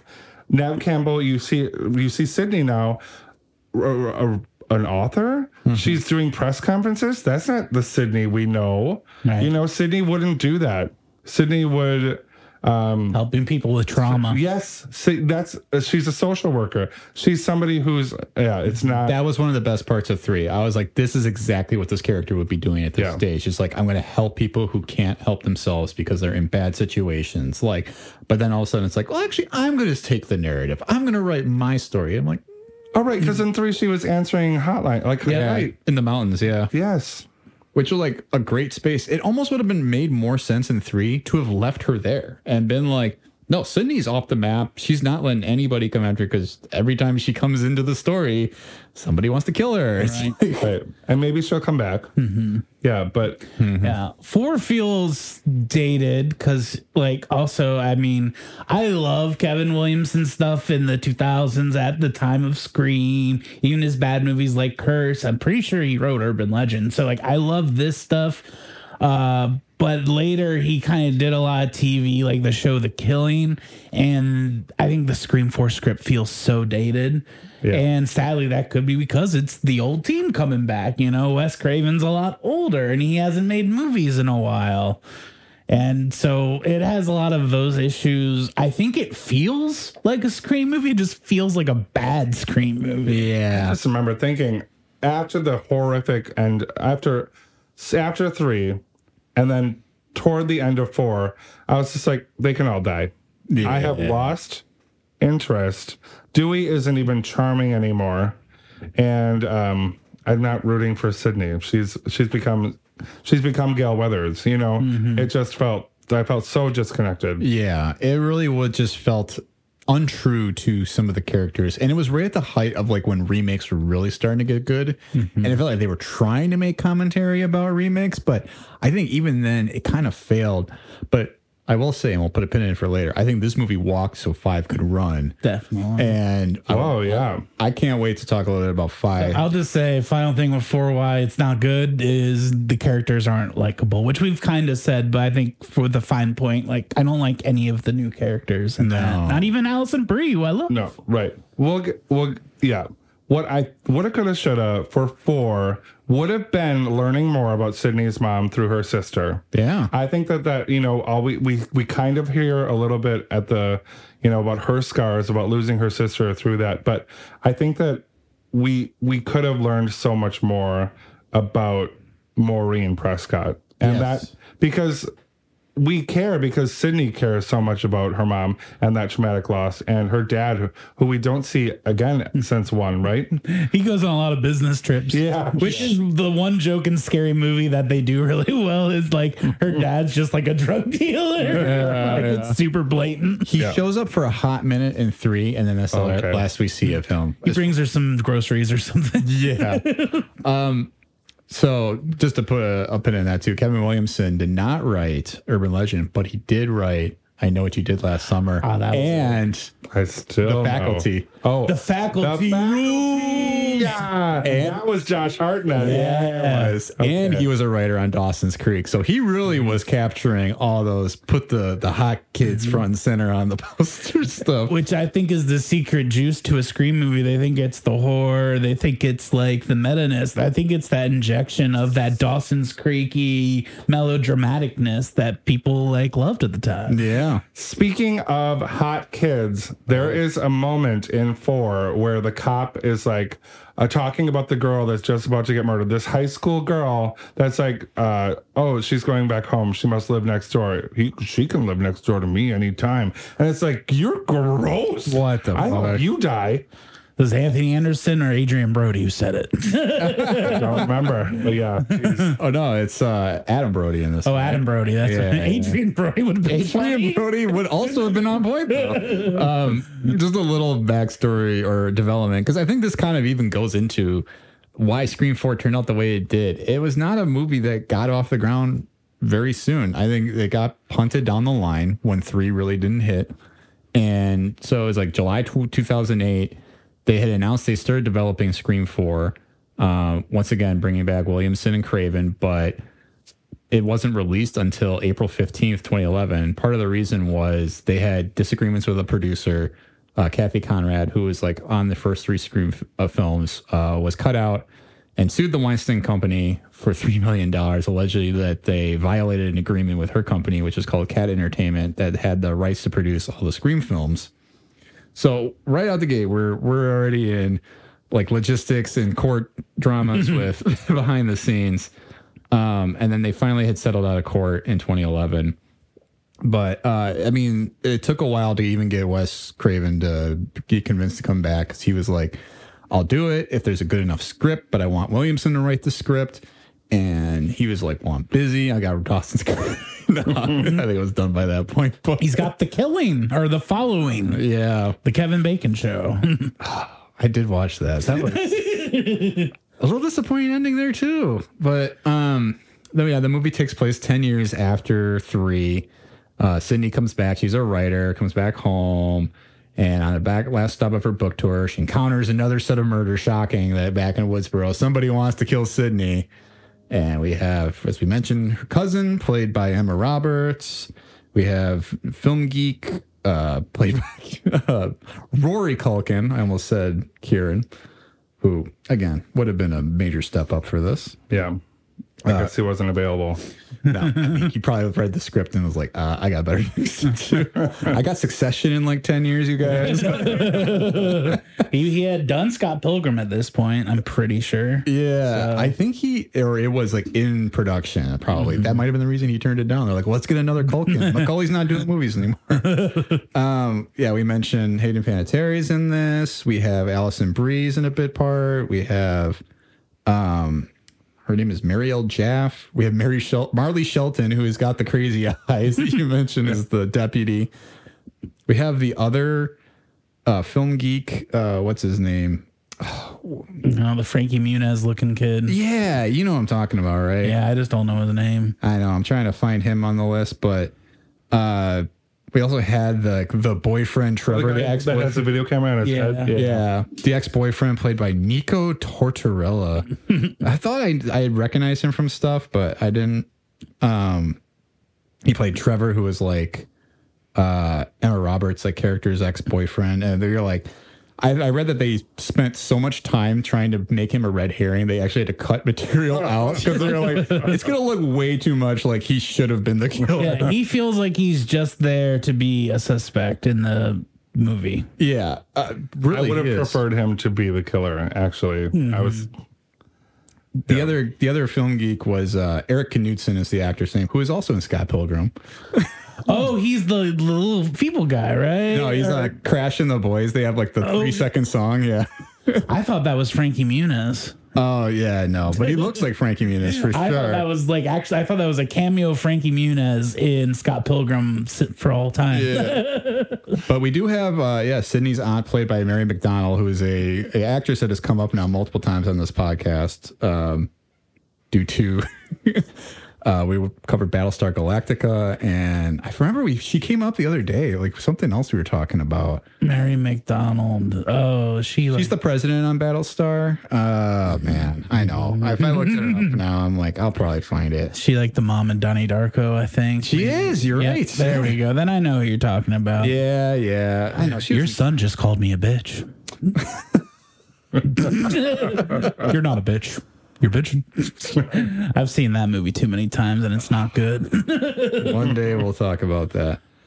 Yeah, I don't know. And then yeah, the the bit cameos the the beginning did not age well at all. no. Because like Kristen Bell is probably the one that is like, oh sure, right there she mm-hmm. is. Right. But then it's all just a bit to like play off of. Oh, there's been stab movies since the the last one, and these they're all just going off nothing. Yeah, and the I think the they they knew that we enjoyed them making fun of themselves, but they did it too far. They did it they did it to the point where we felt made fun of. You know, like it, after the second attempt, uh, we see you know the the Kristen Bell one was like, I don't even want to watch this. I was like, I don't know if this is going to be another end of a stab. Like I just like you know. um I it, it I just felt used, you know, a little bit, and I was already out, you know. Um, and after the failure of three, you would think that they would try to entice us back in, but they know that I'm going to be in that line to see that movie regardless. So Yeah. I mean, I did see Scream 4 in theaters, I'm pretty sure. Um, but I just remember coming out being like, eh, Yeah. it's not as bad as 3. It's just not anywhere near the good ones of the series. right. Should we talk about 5 though? Yeah, let's get into it. We have another big break and then Yeah. Billy, Billy, we get a little bit of Guess Billy back? back. so good again. There's the uh, the production on this is kind of crazy because originally, obviously, Wes Craven wanted to come back for five. Uh, so 2011, he confirmed that he was contracted to work on a fifth and sixth installment, um, and that if the fi- fourth one was a success, that that would obviously go into production. When the fourth was not in, not a success. Uh, Williamson also confirmed that he had contractual obligations for four and five, but uh, when that didn't happen and the fourth one didn't do well, basically they just didn't renew them. So those guys were kind of left in limbo, wondering what the heck's going to go on. And in May 2011, we have our, our boy Harvey Weinstein. yeah. Uh, did not. Uh, he confirmed that a sequel was possible, but that uh, because four did not perform well, he was uh, just happy with the gross and kind of basically to make out with what they had gotten. But in February 2012, when he was asked about it, um, basically said, no, we're not doing a sequel. So essentially, that left the movie in limbo all the way until Wes Anderson died in 2015. Wes Anderson died? Oh, I'm sorry. Uh, Wes Craven. Wes Craven died in uh, 2015. As long as Hans Christian Andersen's still alive. I'm okay. so I I think when Wes Craven passed away, everyone thought that's it. There's no more. He is Scream. We're not going to do another one until 2019 rolls around. Many years later, it was reported that Blumhouse was interested in reviving the series, and that Jason Blum was working on making a Scream reboot. So in uh, November 2019, uh, they acquired the rights to Scream, or Spyglass Media did, not uh, not Blumhouse. And in March 2020, it was announced that Matt Bettinelli-Olpin. Help me with that, Fred, if you know. Oh, I don't know. I just know it's a, it's two guys and they have like a special name for their writing group. or- Yeah, and Tyler Gillett um, would direct the fifth installment, coming off of their recent movie, which was called Ready or Not. Have you guys seen that? No. I never saw Ready or Not. Very fun. And And when I when I saw that, I'll say this: when I saw the Scream Five was gonna be directed, I'm like, okay, maybe it's got a chance because Ready or Not is. I mean, it's also kind of playing on like the haunted house trope a little bit, but it's all about like kind of like a spiritual like game being played and all that. But basically, the idea was I, I felt like it was a very fresh take on a horror movie. So they had had it, and then um, Williamson, Kevin Williamson, came back as an executive producer, but. The movie was written by James Vanderbilt, not Vanderbeek, and Guy Busick. Um, and the movie takes place 25 years after the original Woodsboro murders. Uh, once again, returning to Woodsboro, where another ghost face has appeared and has begun targeting a seemingly random group of teenagers who are somehow linked to the original killings, though. And that's where our scene is set when we find out that it is, uh, her name is Sam Carpenter, who is, as Robby teased, the not illegitimate daughter. Or is she illegitimate because she was born out of wedlock? So Sam is, well, and oh yeah, I guess she is a Snow. I guess she's a, um, Billy's daughter. Yeah, but yeah, Dil- Billy's daughter, and um, her sister that's not Billy's daughter, and uh, we see Billy's.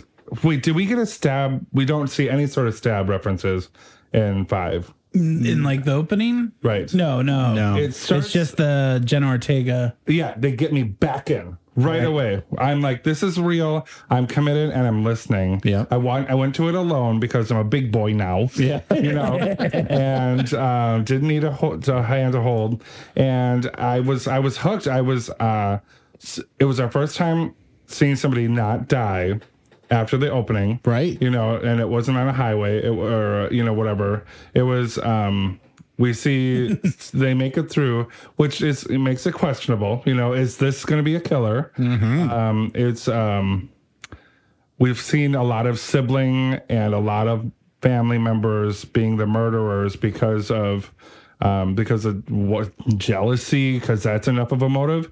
But we so she's a suspect clearly. She's in the hospital um, and um, the older sister sam is hiding that she is billy's daughter. And um, she works at a movie theater with uh, with this i think in one of my one of my top killers in my opinion but we'll get into that later. I, I really like this guy and i've seen him in a few things um, but there's just something about him that you want to like because he has that joshua jackson he has that savage brother energy that is that boy next door. He's Cory Matthews on Yeah. Boy world. He he's this he's a randy a bit you know what i mean? Uh, but he has a bit of an edge that we see from from uh from billy a little bit too he was a great amalgamation of the the guys that we liked and that the franchise made us fall in love with um and that was that was why I bought into it. I at that point because of the way that he was they wr- they wrote his lines and their casting because of that alone the motive for me was irrelevant. Yeah. He is very good. And are you familiar with the actor? But remind me how I know him, please. So Jack Quaid is the name, and he is he was on The Boys. Oh, that's right. yes, the boys. Do you do an episode on the boys? We haven't Nah, done the it's- boys. Oh. If you want to do The Boys, we'll Wait, always wait, do wait. the boys. Uh, Where's Robby? We're doing the boys. wait, so you know he's like he's Be Pride Month. Dennis Quaid and Meg Meg Ryan's kid. Of course. He's Yeah. the third McCulkin. Yeah. but like I think of Nepo babies. One, he's never very hourly like identified as a Nepo baby. I think he's very good. Like Yeah. like I'm like you can keep giving him roles because he's Oh, for sure. excellent in everything. But he is he's outstanding in this. Um, I think the boys was the one thing I knew him from coming in, and Mm-hmm. I was like, oh, it's Stewie. Like pff, he ain't, he ain't nobody. He's just a guy, and he sells it. So yeah, he's well. good. What they tried to do in four with the ex boyfriend or whatever, Yeah. they killed it. They killed it. The only thing Mm-hmm. I did not think needed to happen was the inhaler bit.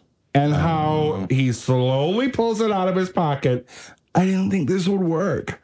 It's like I didn't. I wasn't thinking about how you got them there. Like I wasn't. It was. it was just. It didn't need to happen. But I thought the performances, the the stabbing of Sam is so good, and the little moments with Billy were it was so nostalgic and so to be back at that house it was what we loved you know they got me back in i don't know how you guys feel Yeah. Oh, definitely. I wasn't gonna see five until uh, I saw reviews, and I just saw people were like, "This is really good," and then I went and saw it, and it blew my mind. I was Yeah. like, "This is this this is hidden." so wait who so the yes so the deputy sheriff from three Yeah. No four is in this and uh we so i thought we were going to see a gay character in in this series in five because i i don't think we had yet was the mcculkin no he was he was straight because he liked Hayden Panettiere. The um his buddy in four claims to be That's- gay when he's dying because one of their rules is like if you're gay you don't die in a movie. That's right. That's right. Um, I thought that the deputy's son was going to uh, be a gay character, but was just was just necessarily maybe wasn't. But we see we see a guy in a shower scene, but then we what blew my mind was the movie was screwing with us because they they must have done somewhere between 10 and 12 door closes in a row with this guy and we think the killer's gonna be, behind, be behind one of them. It, it got annoying. But like i didn't stop smiling you know and uh, we we don't see that happen. Instead it happens kind of in broad daylight. Yeah. Yeah. the ghost face kills the mom right outside and um, that to me was just like I don't know if it was nostalgia, but it felt so similar to it could happen to me. Yeah. Mm-hmm. Because all it would take is for just a moment of time where neighbors are not looking. Like when Walter White picks up the the the guy from the basement walking down the street in the middle of the street who eventually just runs into a tree running away from him. Yeah. It you there are moments where neighbors aren't looking out their windows Right. and things like these things like this do happen. Um but they're ju- I wish that I would have loved the secondary characters a little bit more. Yeah. Like the archetype of the jock. He I think he's handsome. I think that's about it. Like they're and um but you know, Randy's sister is super cool. I love that actress. Right. Yeah. Um what's her name again? Do we know? She's from Yellow Jackets, right? Isn't she on Yellow Jackets? well, and girls. um okay, so Randy's sister was in 3. She brought Yes. the videotape. It's her kids They're the twins. And yeah, and so the jock is one of them, and then the sister is in Yellow Jackets, and I think you might be right. She is on Girls. Uh, the actress's name is Martha Meeks. Jasmine Savoy Brown. But yes, Martha Meeks is the mom. Oh, the I thought that was. Heather Mata- Matarazzo. Or, Yeah, Heather Matarazzo is Randy's sister from three, and then we bring her back, and her kids, yeah, are yeah. Which I mean, they're two actors of color, which is like this movie went out of its way to be like we're not just casting white people anymore. In fact, the white people are the bad people. Yeah. I did like the kid with the blonde hair in the kitchen scene, which I gotta say on was there was a post-it note saying lemons bars in the fridge. yeah, Oh, good guy. so good. Uh, his name's Wes.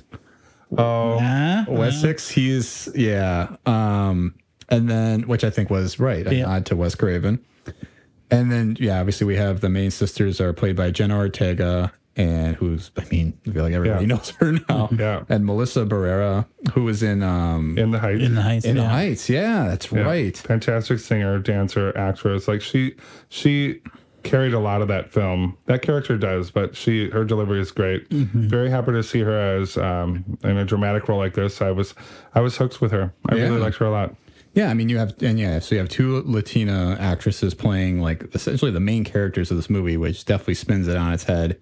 Um, then you had uh, I think her name is Mikey Madison, who plays the friend Amber. Yeah, oh, which I will say I suspected her right from the get go because of Once Upon a Time in Hollywood. She's one of the Manson family. Yeah, yeah. which she gets set on fire in both movies, which is pretty great. And she's also like five ten.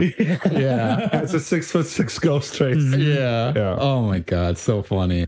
But yeah, I think you know she's good. But man, what's so good throughout this movie is that there are a lot of breadcrumbs. So when I first saw this, you were asking like, you know, did you guys see it? And I was like, I saw it because of Fred. Was like, oh yeah, I heard there's good reviews. I thought it was so meta when I first watched it, and I think what I missed the context of was how meta all the rest of the story was mm-hmm. too. Because it had been so long since I had seen one, two, and three, and four, and I'm like, all right, what are we doing here? This is just hitting over the head. But coming back and watching all of them like in a row and then getting to five, I was like, oh, wow. Okay, actually, they're doing some really interesting stuff here. And I gained a whole new appreciation for the movie and everything it was doing. Mm-hmm. I like that Sidney and Dewey and Gale are so much smarter. It's like, why were they not like this in three and four? Well, and Dewey and Gale do not belong together. Yeah. It's not because of status. It's because they they were just brought together because of circumstance and Yeah. trauma, and that that was it. They Dewey is not intelligent. He is not on the level of of Gale. Gale does not. Gale deserved better. I really liked that Dewey was still sad about it. You know, she was the one that got away. We had that great moment in the trailer Yeah. Mm-hmm. with these superfluous characters that they really wanted us to love. But you know, mm-hmm. we we we got to say goodbye to Dewey. I don't think that it wa it did enough justice because you know, but he had to go. Yeah. Right. And it was kind of heroic how he how he went, and I was I was okay with that for that reason. I mean, if Randy was going to die after that amount of stabbing into Dewey needed to have died too.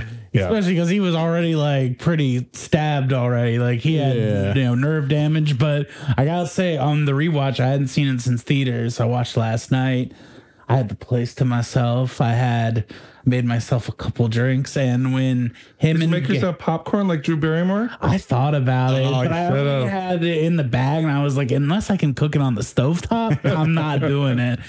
But uh, I was watching, and when they had their scene together, Gale and Dewey, I, I was getting emotional. I was like, this is hitting like those scenes in The Force Awakens with uh, Harrison Ford and Carrie Fisher. Yeah. like it's Oh, giving yeah. me those vibes right now, and like, I agree, there was stuff that's not earned, but it was hidden for me. The music was good in five. The music yeah, was yeah. good in five and six again. Very good. Well, they bring back that Dewey theme, which is from Broken Arrow, the doom doom doom doom. Yeah. Yeah. Oh, it's so good. you know what else they do with sound that is crazy? It's the shing. Every time they just reveal the knife. That's not normal. Yeah. But it gets me.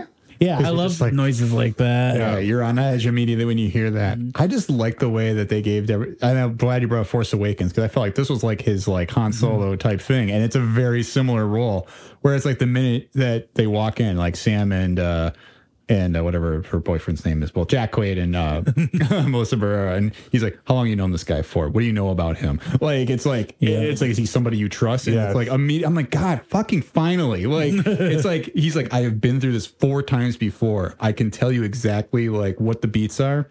And I love when Gale and uh, Sidney are walking up to Stu's house at the end, or Stu's old house, which was bought by Amber's family, and uh, she comes out like Amber comes out, Mikey Madison. She's like, "Oh God, I've been stabbed." And they go, "What do you think, trap?" Like, it's like that. It's like it's just good to see people who have actually gone through this before be like, "Yes, I know exactly what you're doing right now. You're not fucking with me." Like, The other thing about five, which I'm not a gore person, but I gotta say, I kind of got down with the gore and kills in five because Yeah. they're gnarly, but they're done well. So I'm like not as much like, "Ew." I'm just like, oh shit, you're going for it. Like knives through the throat, where they, you know, you know, they did the makeup where they like, you know, made up part of his face so they could put a knife through there and make it look real. Like, Yeah. that stuff was visceral and scary and i thought added like a level that wasn't necessarily there before yeah, it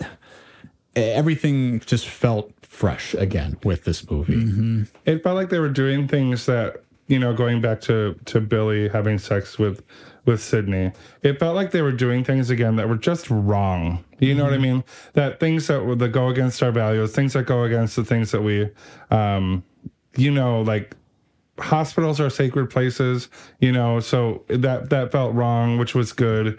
Um, theaters in college are not really like sacred places, so seeing death there is like, well, you know, it's death of a salesman, or like, no, that's a dumb joke. Bad dumb joke. but but um, it it got it got to us at our core because we're we're kind of getting more and more numb with how easily we get information, but it, it got me, and I think part of it too, yeah, the introduction of more characters of color and uh, seeing them succeed, it uh, it was good. It it's it felt more more more realistic. It was a legitimately shocking twist at the end when you do find out it's Jack Quaid and he's in cahoots with Mickey Mouse. And when, I think when the character Amber reveals it, you're like, kind of makes sense. Like there's throughout the movie, whenever she calls, like she's texting Jenna Ortega in the very first scene, and it's like they tell you right there. It's like Yeah. he's fucking with her, like Yeah. as a, as somebody who's in cahoots. And then like even when um, Sam gets a call in the hospital,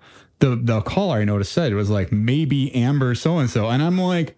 They're literally telling us it's her, like, and you're just, but you're so caught up in everything else going on. You're like, who could this be?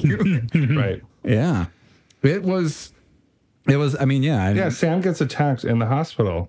That's like that's crazy. There's so much security. There's so much uh, that that was like frightening. That Right. really Yeah. you you, you want to feel safe in a hospital. Okay, but one thing that happened in four and five. Oh no. where is oh. the hospital staff? There's like one person, Oh, like for real. Yeah. in a stretch of rooms. That's what like my fiance and I just kept talking about this as we're watching it. She's like, "Where are all the staffers? Why are no? Why is nobody coming out of their room?" I mean, maybe they put them on like an emptier floor, but even then, I'm just like, yeah, that's the one weird thing. But I think to use it as a setting though is very strong. Where you're like, I'm not supposed to get attacked here. This is where I heal, mm-hmm. and yeah, it just totally takes a different change. And that gets us to six. I'm curious where you guys are on, on this one. Um, because this one came out in February 3rd, 2022. Very uh not quickly greenlit, but it was greenlit soon after the first one or the five, which I mean it's called Scream, even though it's technically Scream Five. And I don't like that. I don't like I don't like it either. either. I liked all like it. I don't like it. all the meta commentary about requels and reboots and all that, totally fine. I think that's very clever. It's very much a nod to the first, but to call it Scream was like, well, now how do we refer to this? It's Scream Five. Like, yeah. so had the same creative team returning, same directors, same uh, writers. Uh, began production in mid 2022 once they were through a lot of the COVID protocols.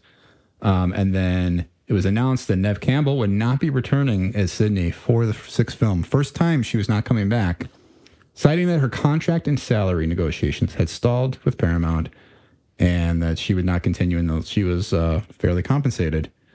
And I feel like the movie maybe suffered a little because of that. It needs Sidney or Sidney needs to die in seven. yeah. Something horrific needs to happen because it is her story. Yep. We are there for her. And um it's just too too you can't you can't take it would be like Stephen King taking the Goosebumps series and making it that's a bad analogy. I was like, 'cause that sounds good. Yeah, yeah, yeah. No, I would do that. I like that. I like that a lot. No, um, it it it it just um, it would be like taking a a legacy uh, that is completely disconnected. Actually, no bloodlines.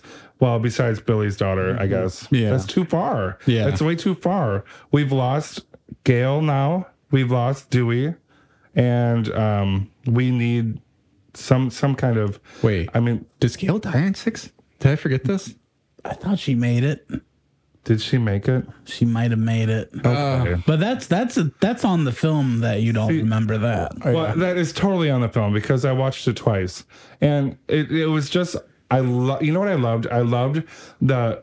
It just felt like the homage of all the costumes being in there. This person's obsession, uh, the dad. It made sense that Quaid's character had this space Yeah. for these killers. Um, I didn't like the shotgun scene in, in the gas station. I don't feel like Ghostface would ever, ever kill somebody with a shotgun. Yeah. Um, but so that wasn't frightening, but but actually I didn't I didn't like I didn't turn it off, you know? Um, and I, I don't I don't think that I ever will. But it was just six was janky. Yeah. It was trying to make so many way too many things happen. Um, I think they were afraid that they didn't have Neve Campbell. yeah. Yeah, which I remember hearing this and I heard a rumor like, oh, this is uh this is just like to cover up that she's gonna be in the movie. Like I heard it was like uh, you know, gaslighting the fans, you know, we're gonna make you think she's not gonna be in it. And then And boom. you know what? She's in the first scene and she dies. Like that's something that would have just made me hard. It would have made me hard. I would have loved it. I would have loved to see like another Drew Barrymore opening. That and it's- is- and it's Sidney. that would have been yeah ultimately like a statement like Right. and it's like this is a brand new run for this franchise but they didn't do it they got cheap No, I you know really mm-hmm. what they hope- could have done? What they could have done is they, they could have opened six with us seeing the murder of Maureen. Oh okay. because then we get to see a younger Billy again, which would have been played by another character. But then we could have seen Billy have sex with somebody and create Sam. yeah We could have seen something like that. I don't know. It we needed something like that. yeah no i'm glad we're mm-hmm. getting into some coulda woulda shouldas because i mean it, it, it's it is on this movie that the fact it came out in march 10th 2023 this is not i mean at the time of this recording it's not even seven months old and i barely remember some of the beats of this movie I just met first time three killers. yeah It was like, Okay. okay, fine. We we think it's Hayden's character for a little bit. Um, oh yeah I'm yeah glad she came back. Yeah, so Hayden Panettiere, who I don't think anybody realized until this movie because they never established it in four that she survives. Like we never see her die. You're right. Yeah, in 4 mm-hmm. and I mean it's funny because I feel like in this movie.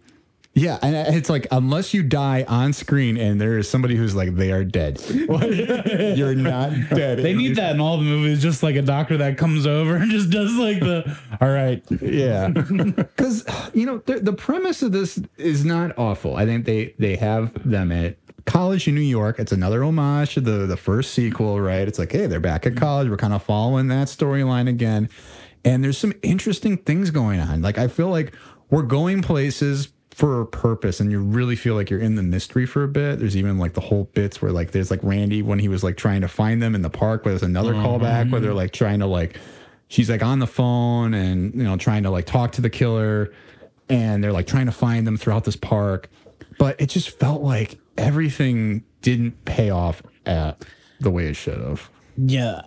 And uh It was so rushed. it was so rushed. I would say the opening I thought was one of the better openings. I thought the movie opened great with Tony Revolori and uh, Oh, what's yeah. the, uh, from Samara Red- Weaving, from yeah. Samara Weaving. I thought that was a great. It's I'm trying to remember too, but I remember really liking it. You remember? Yeah. So Samara Weaving, who is in Ready or Not, she's the lead in that. So funny that they pulled her back in, but she's meeting somebody at a restaurant and it's Tony Revolori. And he's like, he's calling her, or she's like texting him, and they're trying to find this restaurant. He's like, I can't find this. I can't find this. So she goes outside trying to like track him down Oh yeah. and he lures her into a into a, a alleyway and kills her. And the first thing we see is Ghostface rips off his mask right away. Yes. and it's Tony Rebel. Grand Budapest Lori. Hotel. And I was like, "Holy shit! Are we about to watch a movie where we know who the killer is the entire time? Like, this is super mm-hmm. interesting." Yeah. And then they kill him, and I'm like, "Oh, yeah, that was good. That was good. That was so I good. was like, we're cooking with gas. This is going to be great. And I think within the movie, there are great tension scenes, but the movie that's stringing them together suck. Like the scene where they're crossing the ladder between the two. Yeah. These are, this is great suspense. Or the scene where uh the Randy's net niece is on the subway and you see all the people in the ghost face killer mask. That scene is in the top echelon of suspense scenes of Scream. You're Yeah. totally right. The Problem is the movie isn't very good. No, Yeah. it's it's seventy percent a good movie that does not tie well together at all. But again, you brought it up before. It makes sense because I think, and um, you know, just to give the the ending of five is the whole idea that you have um, Jack Quaid, you know, who these he meets uh, Mikey Madison on a subreddit about the stab movies, and they're like, the last stab movie sucks. So they're just film nerds. They're movie nerds who love this franchise. They're kind of ripping on like toxic fan culture at the same end that this I thought you were gonna say state of the franchise. Oh. we, we could. but yeah, and so we see that it's like, oh, his family is finding like all of his like heirlooms, right? And they're gonna try and get at this family for ruining their family or whatever. Mm-hmm. And it, it's so it is like a family versus family thing. It's very kind of like Godfather mm-hmm. in a way, but at the same end, it just I don't know. And then Dylan Mulroney. Oh, I mean, give him an Oscar. I'm just kidding. he, he's putting down the, the the ham on it, and I love it. yeah. He's really doing the turn. I mean, so I mean, we're bringing back most of the cast from the last movie because Randy's niece and nephew survive, um, and then no nephew. Right. And the The call core of the core, core. Oh my god. Get out of here. Yeah, you don't need to. Yeah, so I mean, we have the the core four, and then yeah, Der- Dermot Mulroney. Sorry, not Dylan. I think I'm thinking of Dylan Mulroney. You think of Dermot, the Dylan McDermott, Dylan Yeah. McDermott, and Dermot Mulroney. Yes, yes. Okay, yeah, okay. Derm derm. and then yeah, Hayden Panettiere's back. Um, but yeah, and then who who were like the the brother and the sister that they turn out to be? It's like it's kind of two newer actors. It's too yeah. And it's two, it's like the one girl who Oh. has a lot of sex, like that's her character. And then she Yeah, her name is someone, Leanna and the quiet Liberato. boy that everyone's like, maybe it's him because he's quiet. yeah. And he's, and he's like, hey guys, this is not me. Girl's name is uh, Liana Liberato. She's been in a lot of like, you know, teeny bopper stuff. I don't recognize anything, but I didn't want to call out Jack Champion, who plays the quiet dude, because he's Spider in Avatar 2. Oh, yeah. and I'm like, Loki, that's kind of a fun role. I don't know that I loved it, but I I, I liked it. I like Spider. I liked the dad. I thought that he did a very good job, very Yeah. convincing. Um, but You know the thing about the dad? That actor wasn't he's he's the one that plays cello, right? Like Dermot Mulroney, or is it Dylan McDermott? one of them plays like orchestral cello, and they will do it with Michael Giacchino, the oh, composer. I'm I pretty think sure it might it's- be. is I think it's McDermott. Mulroney. Uh, let me see. Type in Mulroney cello. I'll, I'll double check it. nice Italian dessert. Yeah, I was gonna say it sounds like uh, like limoncello, some Danny DeVito would drink. Something we eat on Melrose Place. Could I interest you in a Dermot Moore cello. um, he is an accomplished cellist. There it is. All right, boom. And I does, saw a picture of him with like this great long white hair, and he was doing the cello thing. I was like, oh damn. yeah. I, You know what? In six, like Hayden disappears when they're in this museum for a little bit, and you're kind of like, okay, she's the killer. Yep. Where did she go? I remember thinking that, like, this is just dumb. We're just, we're just, this is so stupid. yeah. If you. You you've been in another Scream movie, Hayden. You stay in groups. You know what I mean? Yeah. The fact that you're separating, like when when Dewey runs up the stairs in the lecture hall away from away from Gale, it's like you dumb idiot. Yeah. And especially because like Sorry. her getting, and she just stands there. yeah, her getting split off is what her got her stabbed in 4 But then she goes, uh, she goes ACAB, and then it's like, I'm which like I don't know that I blame her. It's like, okay, I'm not gonna let serial killers ruin my life, and like, um, but it's definitely, I mean, there's fun stuff in this. It's just not a good movie. I think it's gonna be fun one to return to maybe one day just to watch. But I think because coming off of five and the opening of six, I was like, yeah, like you said, they're gonna do the uh what's the Falk TV show? Uh Oh, just one thing. We one more thing. What's the the where you Columbo? Oh. the Columbo thing where you know who the murderer is and that's the tension. yeah. That would have been great if that was six. Why not? It's the six fucking movie. Like, why are you gonna? it's almost like they played with that idea and then they second guessed themselves and were like, no, no, no, that's that's too too different. We got to stay with the formula. And it's like, but, but that would have been kind of fun. I mean, I think the motivation works. I mean, you know, we, we run down the motivations right from the top down because I think this is the unifying thing. We had Billy and Stu in the first one. Billy is getting revenge on Sidney because her mom broke up his family, mm-hmm. right? So he walked out. I think that's a pretty strong motive. Second, and then Stu is just lost for the ride. He's just vibing. Yeah. Two, we have My Mom and dad are gonna be so mad at me. Threw a phone at me, you take. but then you get I mean, then you it kind of all you got me pretty deep, man. I Sorry. it's gold. It's just so gold. Yeah. But it's like there's real motivations in that. And then the sequel, I think it made sense because you did have the first guy who is like, I'm a movie fan and I want to make this like the movie. But then you ultimately had Billy's mom, played by Laurie Metcalf, who was like, Yeah, I'm going to get revenge for my son. So you did have like these dual like motivations that worked. And I feel like everything just kind of fell apart as these mm-hmm. motivations went apart. I was like, well, I want to be the star of the movie. We get that in like three. It's like, I want to make my own movie. And also, you're my sister. And Yeah. and then four, it's like what? Yeah, Emma Roberts is like, I want to be Sidney by being because I had to grow up my whole life hearing about you. What was the fucking Rory Culkin's motivation? Because I think he wanted No, to he be wanted with to- Emma Roberts, probably. No, he wanted to bang Hayden Panettiere's character. Remember? Oh, And that's she wouldn't. She wouldn't put out. so d- uh, did we ever establish? smart. Did he just want to like to make a movie? I don't know. He's just a incel. yeah. In five, And then five, it was Jack Quaid and Mikey Madison met on a subreddit. They were Yes. like, the stab movies suck. We need to come up with a reboot that's got based on our real events because the stab movies were just kind of writing their own scripts. right? And they're like, we need to bring it back and bring real events and base it on that. And then we're going to base it on our story that we're we're creating. And then this one was is Jack Quaid's family is getting revenge, his brother, his sister, and his dad for him getting killed by Sidney and the sisters, the Carpenter sisters. yeah.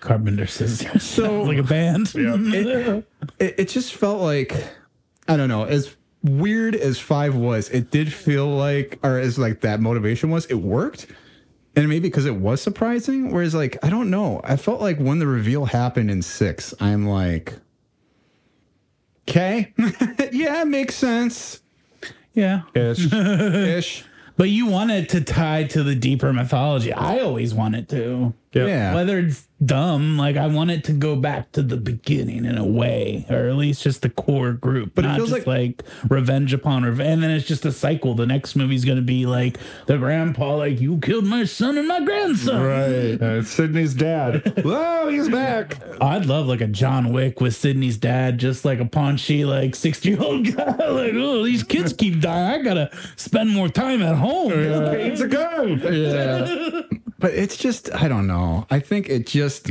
it didn't have the right punch as much as it tried to tie back. It feels like it's trying to set up Sam as like, oh, you're Billy's daughter, so you're gonna be you have this killer in you, and it's like, but it doesn't seem like she's really into that. Although the, my other issue with this is stab wounds felt like a suggestion and not really like a sentence, and I'm like, Gale got stabbed many times, survived.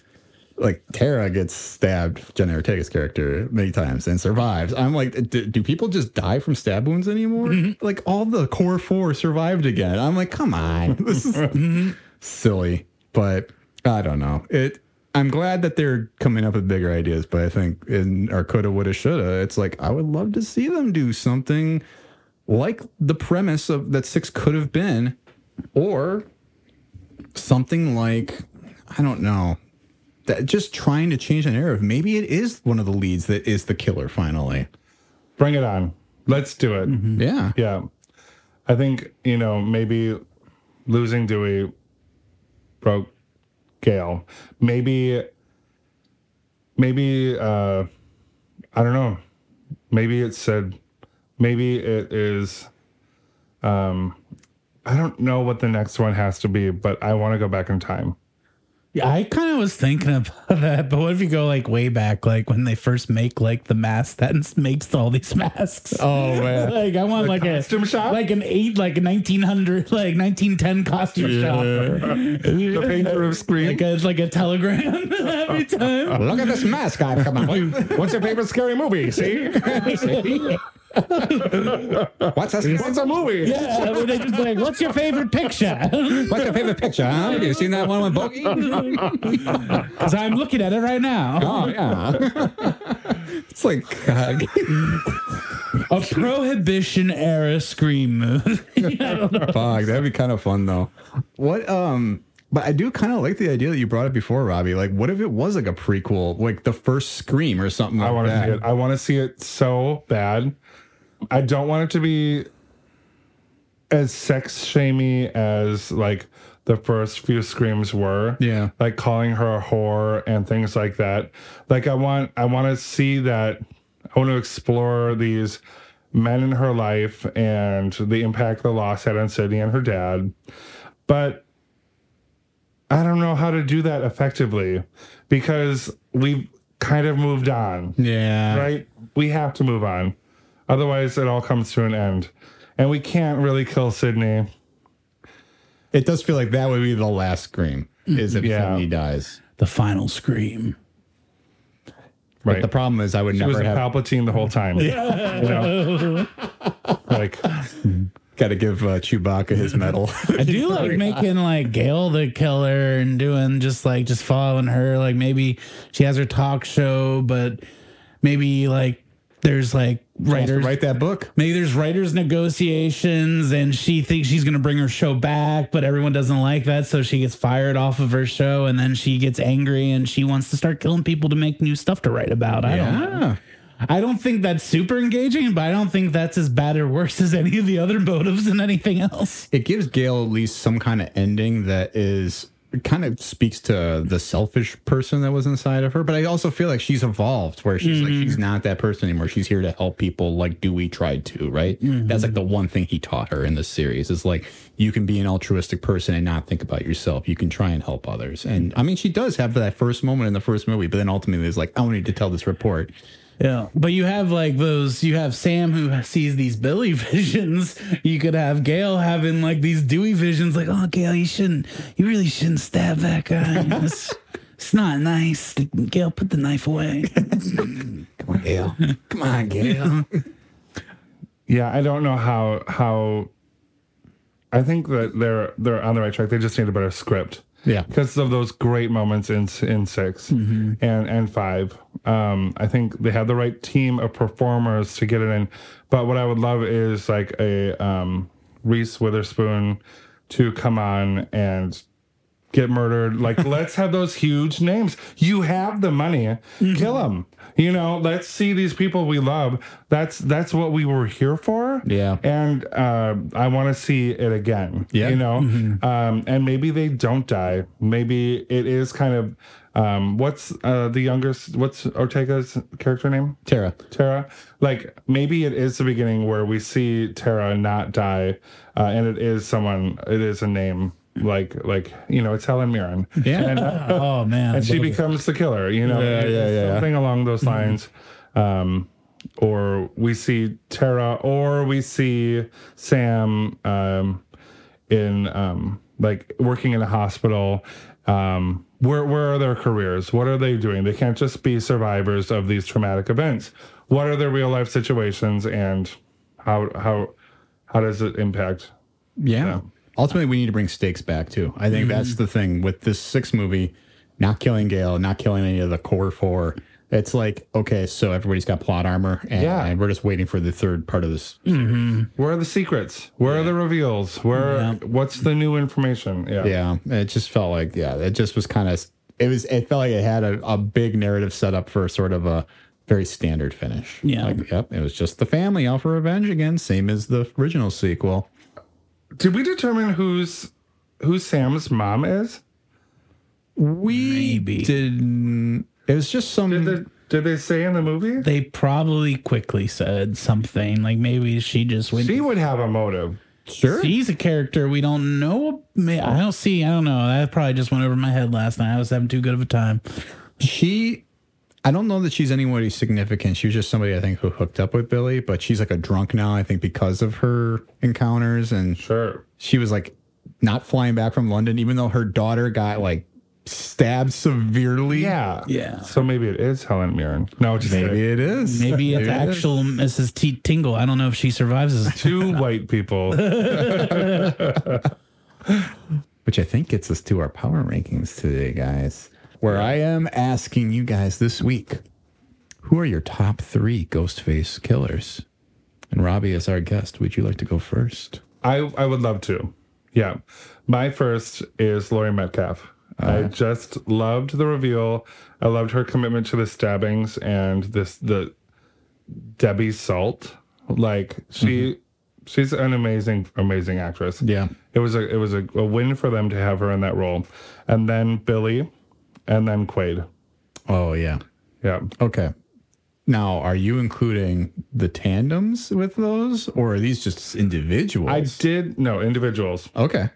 I did love I did love the actor that was with Metcalf. Okay. I forget his name. Well, Timothy Olyphant. Yeah. He it was he was amazing. You know, he was but he was a copy.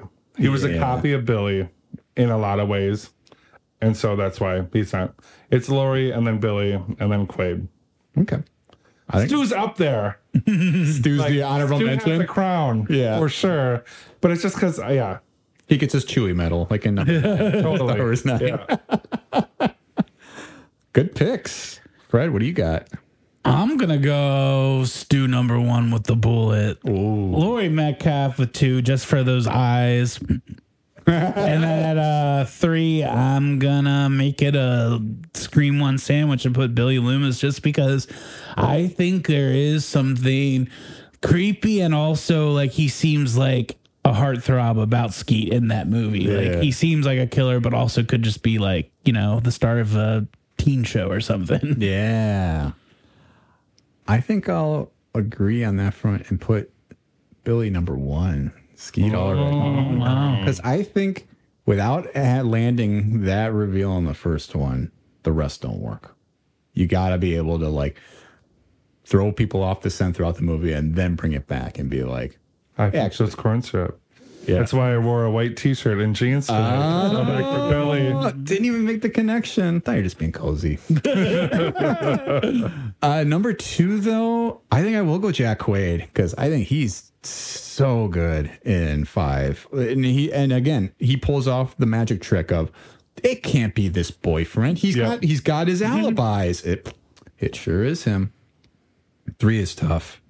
I think, and it's so hard not to give it to Laurie Metcalf because she sells not being the killer so well. And I think she does pull off one thing that really bugs me about so many of the rest, including Dermot Mulvaney and everybody else. Throughout the movie, everybody acts so normal. One thing that I like about Stu and Bill is that, or Billy, Stu and Bill, so, so formal, Stu and Bill, is that Call him Robert. My old colleague. my old colleague Stu and Bill go back to college with those fellas. uh, but I like that they seem kind of unhinged throughout the whole movie. That you would kind of suspect them. Everybody else, I feel like, seems just way too normal. And I think that's obviously to the credit of Jack Quaid that he does kind of play that very well in that twist. But Laurie Metcalf, I feel like never loses the thing. She's very earnest throughout the movie, and then when she is revealed, she becomes very serious and whatever. And it's like, oh, that's because she wanted you to think that. She really sells the fact that like I didn't want you to have any scent around me. That I, mm-hmm. I'm just here. I'm, I'm a reporter doing my job. And when she snaps, she doesn't go hammy. She just kind of goes, "You're gonna die now." And this is mm-hmm. this was all my plan. You fucked my life up, even though I'm really the one who still walked out on my son. And Yeah. but man, Matthew Lillard deserves his honorable mention crown. He's so good. This is it, Sid. Oh, yeah. And I feel like Olyphant tried to do a little bit of it with like uh, the Laurie Metcalf reveal. He's like, Billy's mother. Didn't see that coming, did ya? like the most gritted teeth ever. so good. Uh, what a fun it's a fun franchise. There's definitely three very good movies. There's the couple that are fun to watch, and two that we'll probably not talk about Ever again. ever again. But I I am excited in like two years or so, Halloween time. Throw on six just to see how I feel about it. I think I'm gonna like it a lot more, but it's still gonna be lower for me. I'm gonna go back home tonight and watch six again. Good. Nice. I think I, love bought it. I think we might have to finish it now too. Just to just because I've watched the first five already again this month, and I'm like, I gotta see six. Now. Yeah, I'm either gonna do teaching Mrs. Tingle or I'm gonna go back and Uh, ch- I've been Faculty. watching. Ooh, I, I watched the faculty. a Wild lot. Things I the love, Craft. I me. love Wild Things so much, and I Kevin Craft I've Bacon's seen penis. once. We need to stand Ellen Mirren as a killer Yes. in a future horror Yes. movie. There's a coulda, woulda, shoulda. I've been watching the Chucky TV series recently, and that's been hitting around Halloween time. Nice. One day we'll do Child's Play, but we're not there yet. That does get us to the end of this episode, though. Um, Robby, thank you so much for being on again. Thanks for having me, handsome fellas. It's our pleasure. But before we let you go, is there anything you would like to plug at this time? Nope. Okay. Perfect. I'm in uh I uh I'm in a, the New York Theater Festival. Oh. So if you're in New York, um November 14th, 16th, or 18th, I will be in a production called Paradise, written by Michael David Stoddard. wow. Very cool. That's awesome. All right. Keeping it. Is there a website for those? Yep. we'll, we'll add those details. Just look- nytheaterfestival.com. Perfect. All right. Take a look at that. Yeah, if you're in the New York area or heading out there, sounds like awesome. Good luck with that. Or break a leg. I'm sorry. I'm the killer. I'm just kidding. Should have known it all along. Fred, about you? Anything to plug? Uh, nothing personally. I will say it's Halloween time. Maybe go out check out some local haunted houses because I know like post COVID, I think there was some struggle there with some of them. And I went to the Hills Have Eyes for my wife's birthday. I had a great time. So I'd recommend holiday season. You're feeling that? Go check out some of these, you know, local haunted houses near you. There's some fun ones in Wisconsin for sure. I haven't been to one in years, but they do a great job. Um, I'll just plug the podcast here. We are State of the Franchise, Fred and Tom. Find us on Facebook, link, not LinkedIn, Twitter slash X. We'll be on LinkedIn one day. One you guys day. wait. Connect with us and get all that networking. uh, we're, we're also on uh, Instagram and Threads, which we rarely use, but we'll maybe use it. We also have our YouTube channel, which is exciting. Uh, look at our Linktree, uh, Stay the Franchise, Fred and Tom. We have uh, links for uh, all of our episodes in our past, and uh, we also have a link for donation. If you feel like leaving a one-time donation to the episode, we would appreciate it. But really, we are just happy that you are a avid listener. And stay tuned for next time where we have a big episode. It's our second annual Halloween episode. Scream of the Franken-chise. There you go. You got it. And it will be a big one because we'll be celebrating a little milestone then. We'll see you guys then. Goodbye. Bye.